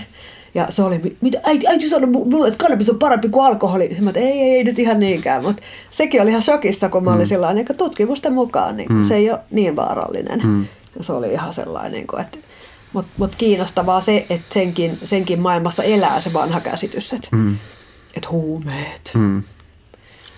Mä toivon, että tämä kaikki keskustelu, niin poliittinen keskustelu, kun musta nyt on aika selvää, jos tässä ei nyt tapahdu jotain äärimmäistä yhteiskunnan siirtymää johonkin totalitaristiseen niin. suuntaan, niin, niin musta se vaikuttaa aika selvältä, että, että kieltolaki ollaan purkamassa ja me ollaan rakentamassa siihen tilalle oikeasti vastuullisia tapoja säännellä päihteitä. Ni, niin kuin ja, yle, yleisesti kaikkien päihteiden No siis sanotaan, niin kuin, että me, me nähdään, me nähdään, kun mä puhun yleisesti päihteistä Joo. siinä mielessä, että me nähdään se, että, että yleisratkaisuna se, että vaaralliset asiat vaan yksiselitteisesti kielletään, niin. niin ei ole toimiva ratkaisu. Että en, mä, niin kuin en ota mitenkään yleisesti silti kantaa niin kuin jokaiseen, että mm. sanon mitenkään, että kaikki mahdolliset päihteet pitäisi olla saatavilla jostain apteekista. Niin. En mä tiedä, mikä on järkevä tapa, vaikka voi niin. olla, että jotkut obskuurimmatkin päihteet on sillä tavalla, että ne olisi vähemmän haitallisia, mikäli niitä saisi niin. sieltä jostain niin, apteekista. Niin, että kontrolloida. Mutta se, että se yleiskeskustelu, että me ollaan niin kuin yhteiskuntana niin kuin globaalisti mun nähdäkseni tajumassa se, että, A, että käyttäjien rankaisu ei ole missään tilanteessa mm. niin kuin, niin kuin lähtökohtaisesti hyvä ratkaisumalli. Ja, mm. ja sitten B, tietysti josta säkin oot siis kirjoittanut mitä 15 vuotta sitten vai koska, että, että tämä niin kuin nykytilanteen vallitessa, kun meillä vielä on nämä laittomat markkinat, niin, niin siis tämä oli varmaan kuin ihan yksittäinen kirjoitus, mutta sä kirjoitit niin kuin noista aineanalyysipalveluista, niin se, että niistä on nyt Suomessakin, Suomessakin alettu keskustelemaan, niin että ton tyyppiset lähestymistavat on vastuullisempi kuin meidän nykyiset niin käytännöt. Niin sitä, että riskit siinä, että mitä sä otat, mm, että se sisälläkin mitä sattuu, niin, niin sehän on tosi pelottava, kyllä. Ja nyt tämä klinikkasäätiöllä tämä muuntohanke selvittää Suomessa tätä mahdollisuutta niin kuin tuoda tällainen aineanalyysipalvelu. Niin, niin, niin. Ja sitten vielä kolmantena niin kuin tämä, että, että ollaan tosissaan alettu keskustelemaan siitä, että onko todella paras keino ö, kontrolloida huume, huumemarkkinoihin liittyviä ongelmia se, että me, no mä oon käyttänyt tällaista ilmaisua, että mun nähdäkseni huumemarkkinat on vapautettu järjestäytyneen rikollisuuden käsiin. Joo. Että, että voitaisiko me siirtyä siitä eteenpäin niin kuin miettimään, tietysti niin kuin kunkin aineryhmän ja aineen kohdalla om, omanlaisensa käytännöt on varmasti optimaalisia, eikä siihen ole mitään hopealuotiratkaisuja mm. olemassa, mutta että, että me aletaan keskustella siitä, että, että mitä päihteitä me voitaisiin, joita nykyisellään ei käytännössä säännellä, koska ne on rikollisten käsissä, niin, niin mitä voitaisiin säännellä ja minkälaisilla käytännöillä. Joo, mä, mä oon ihan samaa mieltä. Ainoa, mikä on se pelottava juttu tietenkin on se, että kun me nyt kuitenkin on just tämä niin kuin käyttökonteksti, että et miten me niin kuin, että miten me yhtäkkiä luodaan – vahvoja käyttökonteksteja, jotka niin kuin turvaa. Että just niin kuin meillä on nyt tämä alkohol, alkoholijuttu, että ei, ei ensimmäiseksi aamulla yksi bissejä, vaan se rajataan sinne. Ja heti katsotaan pahasti, jos joku juo aamulla tai päivällä. Tai, että tavallaan niin kuin näiden muiden kanssa vähän hypätään sellaiseen niin kuin tabula rasa, niin kuin voi olla huonoskin mielessä. Että et varmaan sitten siinä nähdään niin kuin kaikenlaista. Mm. Mutta ehkä sitten se lähtee siitä, että aluksi on, niin kuin nyt siellä Kanadassa ilmeisesti, kun se kannabis laillistetaan, niin ihan tosi niin kuin, ja Kanadassa muuten ilmeisesti alkoholilainsäädäntö on ihan samanlaista kuin Suomessa, että just jotain bissejä saa viedä terassille ja niin kuin ihan tällaista, mm. niin niille se kannabis menee samaan maailmaan. Että se on tosi niin kuin säädelty ja kontrolloitu. Mm. Että ehkä sitten se pitää lähteä jotenkin just kauhean sellaisesta, että, että yhteiskunnallisesti luodaan niitä turvamekanismeja mm. ja sääntöjä ja asioita mm. ja et, ettei jotenkin niin kuin olla sillä naiveja, niin kuin me nyt ollaan tämän, että et kyllähän niin kuin ihminen selkeästi on niin kuin taipumusta ajautuu niin kuin vaikeuksiin ja niin kuin nyt kun puhuttiin noista addiktioista aikaisemmin, että nyt meillä on tämä yltäkyläinen kulutus ja me ei niin kuin kerta kaikkiaan pystytä niin kuin olla painamat niitä mm. nappeja, mm. vaikka se on niin kuin ihan yhtä tyhjän kanssa ja saastutetaan luonto, niin, niin kuin varmaan me sit potentiaalisesti uusien erilaisten päihteiden kanssa voitaisiin olla ihan yhtä tyhmiä mm. naiveja. Ja... Sen takia mä näkisinkin, että vaikka me nähdään nykyisellään, että miten valtavia ongelmia se kieltolaki aiheuttaa. Esimerkiksi nyt liittyen vaikka käyttörangaistuksiin. Joo. Niin, niin kuin, että okei, siitä on nyt alettu keskustella, että Norja, Norja on luopumassa käytön kriminalisoinnista ja tuolla tavalla. Joo. Mutta niin kuin, että vaikka me tiedetään, että se on, tai siis No mun mielestä näyttää tutkimusnäytön valossa aika selvältä, että se käytösrankaiseminen lisää huumeisiin liittyviä haittoja. Varmasti. Niin siitä ei silti seuraa se, että, että yhteiskunnallisesti olisi viisasta näin, vaan lopettaa se seinään. Vaikkakin voi olla, että, että se olisi mahdollista toteuttaa sillä tavalla, että jotain poliisin käytänteitä tai painopisteitä muutettaisiin, niin, mutta niin. pitkällä tähtäimellä, miten se saadaan tehtyä kestävästi, on se, että oikeasti perehdytään siihen, että miten se on tehty muualla, mietitään, niin. miten, mitä siitä voidaan oppia ja, ja niin kuin mietitään, että miten se siirtymä tehdään oikeasti mahdollisimman vastuullisesti. Ja, ja tässä tässä mä näkisin, että, että tavallaan, että, että vaikka me nähdään, että se, että me jatketaan nyt sitä käyttäjien rankasemista tällä hetkellä, niin, niin tuottaa tällä hetkellä enemmän kärsimystä, niin voi nähdä, että jos se siirtymä tehdään kerralla hyvin, järkevästi, maltillisesti, niin kuin pitkäjänteisesti, niin, niin pitkällä tähtäimellä se tulee vähentää enemmän kärsimystä kuin se, jos me hutiloitaisiin sen kanssa. Joo, joo, varmasti. Ja sama varmaan pätee koko tähän päihdepoliittiseen reformiin. Ja mä toivon, että, että se voi just se, että, tai mihin mä aiemmin olin myös päätymässä, mä toivon, että se mihin se, mihin se johtaa, että me keskustellaan jo siitä niin kuin poliittisesta muutoksesta, niin että se johtaisi myös siihen, että me aletaan puhua siitä, että minkälaisia on vastuulliset päihdekulttuurit. Joo. Ja, ja tästä ehkä voisi itse asiassa vielä palata siihen sun graduaiheeseen, että, että tässä nyt ei ihan kauheasti enää ole aikaa puhua siitä, mutta että tavallaan minkälaisia löydöksiä, minkälaisten löydösten ääreen sä päädyit siinä, kun sä tutkit, eli se aihe oli nimenomaan siis reivikulttuurissa – niin kuin ihmiset, jotka reivikulttuurin kontekstissa käyttää laittomia tai marginaalisia päihteitä. Niin, eli, eli niin kuin vastuulliset päihdekulttuurit. Niin tai, tai, niin, tai sillä tavalla, että, että miten sä näet, että, se, että ne päihteet esimerkiksi linkitty siihen, millä tavalla se oli esimerkiksi niissä yhteisöissä olennainen juttu. Tai... Niin, no mä tavallaan tutkin sitä, sitäkin silloinkin jo vähän sellaisen niin kuin symboliikan ja niin kuin arvojen tai sellaisten niin kuin arvotusten näkökulmasta, että ikään kuin, että vähän niin kuin, että mikä on cool ja mikä ei ole. Ja, niin tota, että et selkeästi niin kuin e, eri päihteet muodosti sellaisen niin kuin arvoasteikon, että silloin, silloin alkoholi oli niin kuin huono päihde ja niin sitten taas jotkut tietyt päihteet sai, sai niin kuin hyvän arvon, jotkut taas jotkut opiaatit vaikka joku huonon arvotuksen ja, ja tavallaan niin kuin, sitten niin sit siihen johonkin, silloin se oli just vaikka piristeet ja MDMA-käyttö, niin niihin sitten sisältyi sellaisia niin positiivisia ominaisuuksia, niin kuin mitä, mitä arvostettiin niin kuin ja, ja tavallaan luotiin sellaista identiteettiä luokkaa niiden avulla, että käyttäydymme hyvin ja emme yritä iskeä toisia ja olemme hienovaraisia ja sellaisia asioita hallitsemme itsemme, olemme ystävällisiä, niin kuin tietyllä tavalla, että minkälaista niin kuin ihmistyyppi oltiin rakentamassa niin kuin, ja jotenkin erotuksena sellaiselle dokataan ja soitetaan rock'n'rollia ja ollaan äijiä. Ja en, ennen kaikkea mun mielestä se oli sellainen maskuliinisuuden niin kuin uudistumis- ja luokkajuttu ja liittyy ehkä jotenkin vähän digitaalisoitumiseen ja tietokoneistumiseen ja niin kuin, että se haluttiin nostaa makeammaksi jutuksi, niin kuin immateriaalinen ja tällainen. Ja, tota, niin, ja, ja sitten se, sit semmoinen, niin kuin, ja sitten kyllä siinä oli vähän sellainen idealisoitu se ajatus siitä, mutta selkeästi vahva, että on niin parempaa ja me ollaan parempia. Ja, tota, ja, ja sitten just se, niin kuin, sit se erottelu sinne NS-ongelmakäyttäjiin, että ne on sitten taas ihan niin rupusakkia. Ja tota, Mutta mut toki myös sit varmasti sillä tavalla, että olihan se sitten niin kuin, mm, ja sitten niin kyllähän niihin sisältyi sitten varmaan ihan hirveän paljon sellaista niin kuin yhteisöllisyyden harjoittelua ja toisten ihmisten intensiivisen kohtaamiseen, harjoitteluun, mikä oli niille monille hirveän tärkeää. Et varmasti tosi tärkeitä kokemuksia just siihen niin kuin individualismin vastapainoksi. Ja tota niin, äh, ja, ja sitten toki sit se käyttö, käyttö niin kuin konteksti oli sillä niin kuin rajattu, että se oli se viikonloppu ja se oli ne bileet ja tällaista.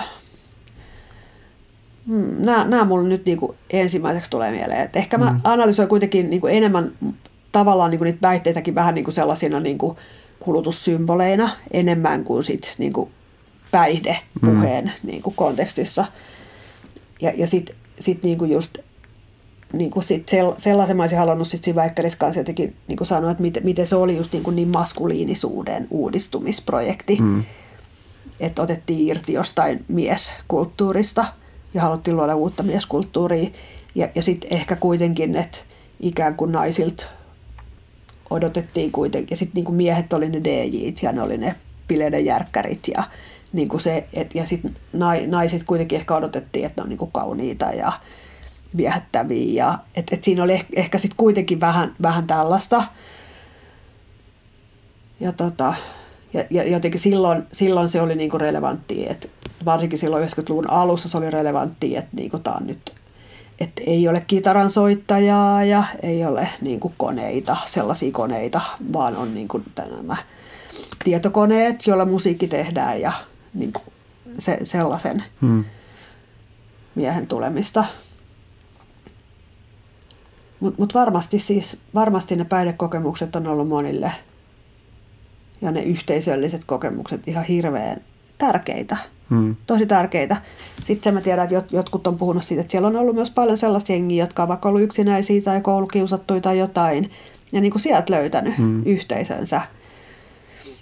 Ja sitten toki myös paljon pinnallisuutta ja, ja sitten tota, niin, ehkä, ehkä vähän sellaista, että, että ollaan kaikki yhtä ja ihan mahtavaa, mutta sitten seuraavan päivän hyvä, kun voikataan kadulla. Mm. Että niin kuin tällaistakin, mutta tämä on varmaan aika tyypillistä niin kuin mm. sellaiselle iälle, kun ollaan mm. 24. Niin.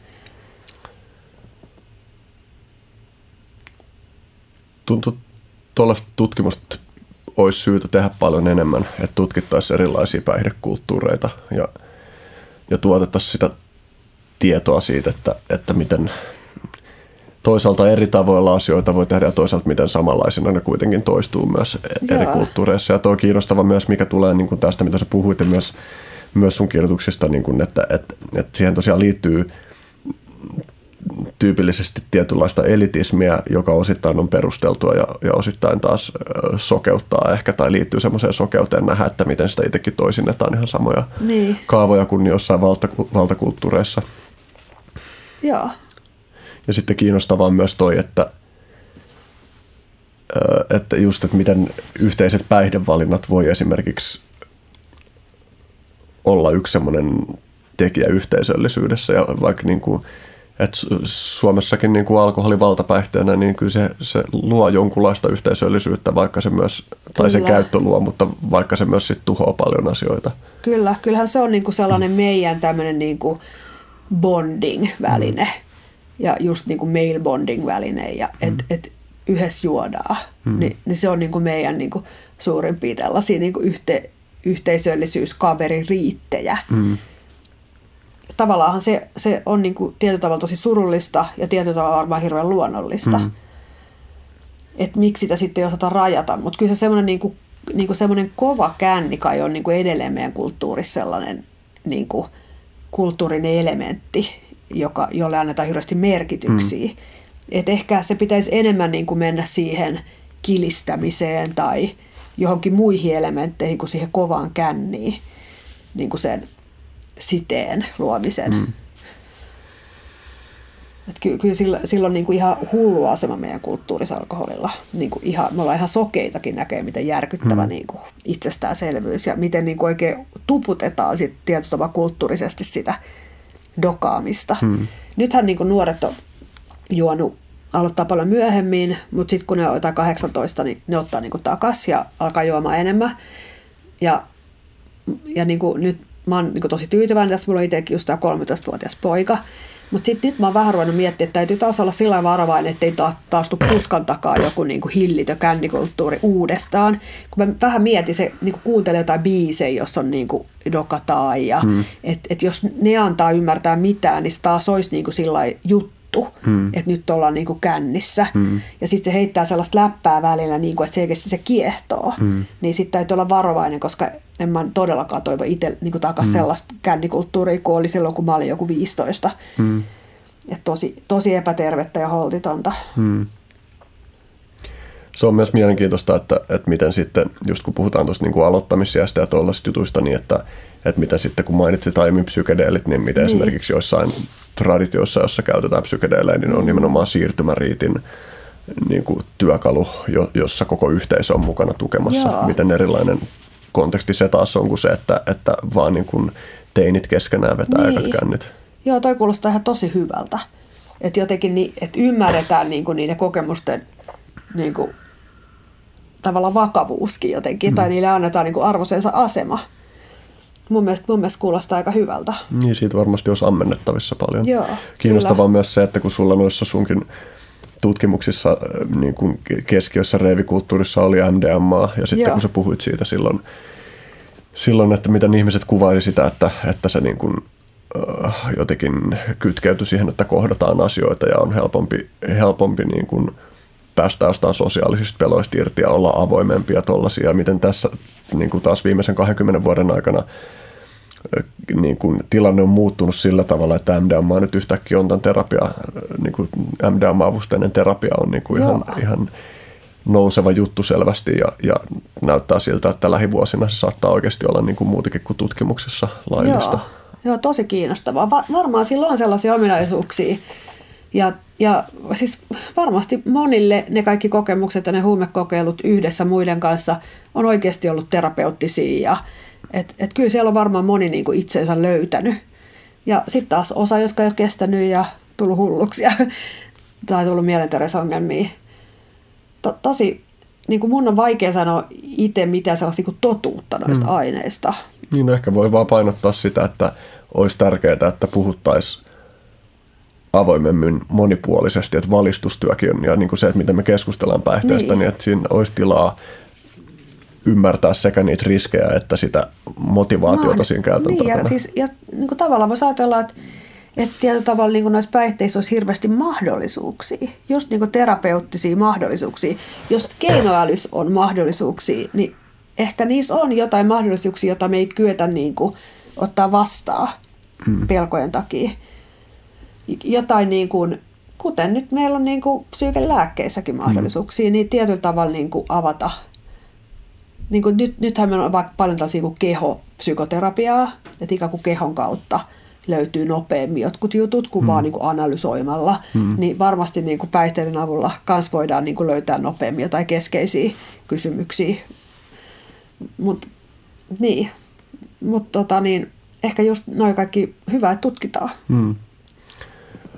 Nyt on sen verran alkaa kamerasta olemaan ihan juuri, juuri muistikortti täynnä, niin täytyy sitoa hommat kasaan. Jos olet ihan lyhyesti sanoa vielä jotain tuosta päihdeaiheesta, niin se on mahdollista, mutta muuten mennään loppukysymyksiin. Me vaan eteenpäin.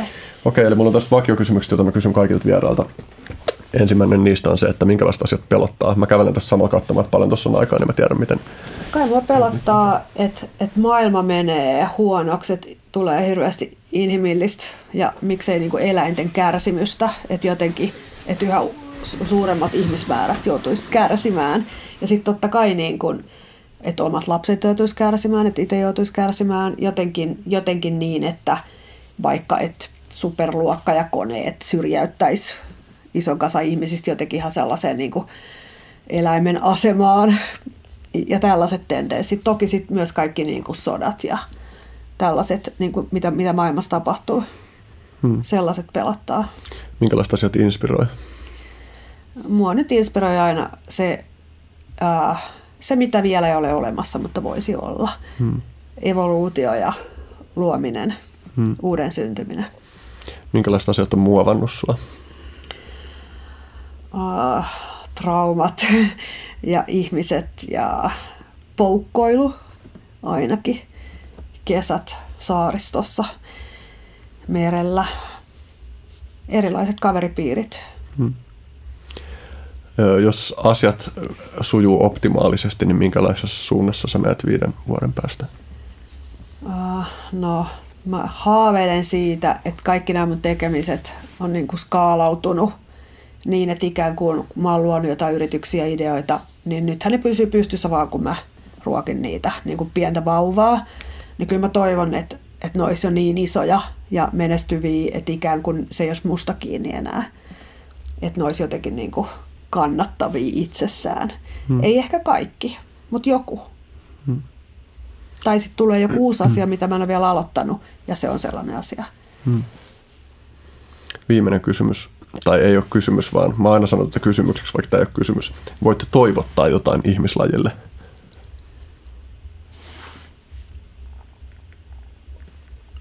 rohkeutta, rohkeutta edistää hyviä asioita ja ää, rauhaa, vaikka tekisi mieli sortua vastustamiseen ja vihaan. Kiitoksia. Kiitos sulle. Oikein olet, että olisi kyllä helposti voinut olla kolmekin tuntia. Hmm. Ensi kerran sitten. Art Club. Ihmisiä siis eläimiä. Ihmisiä, siis eläimiä.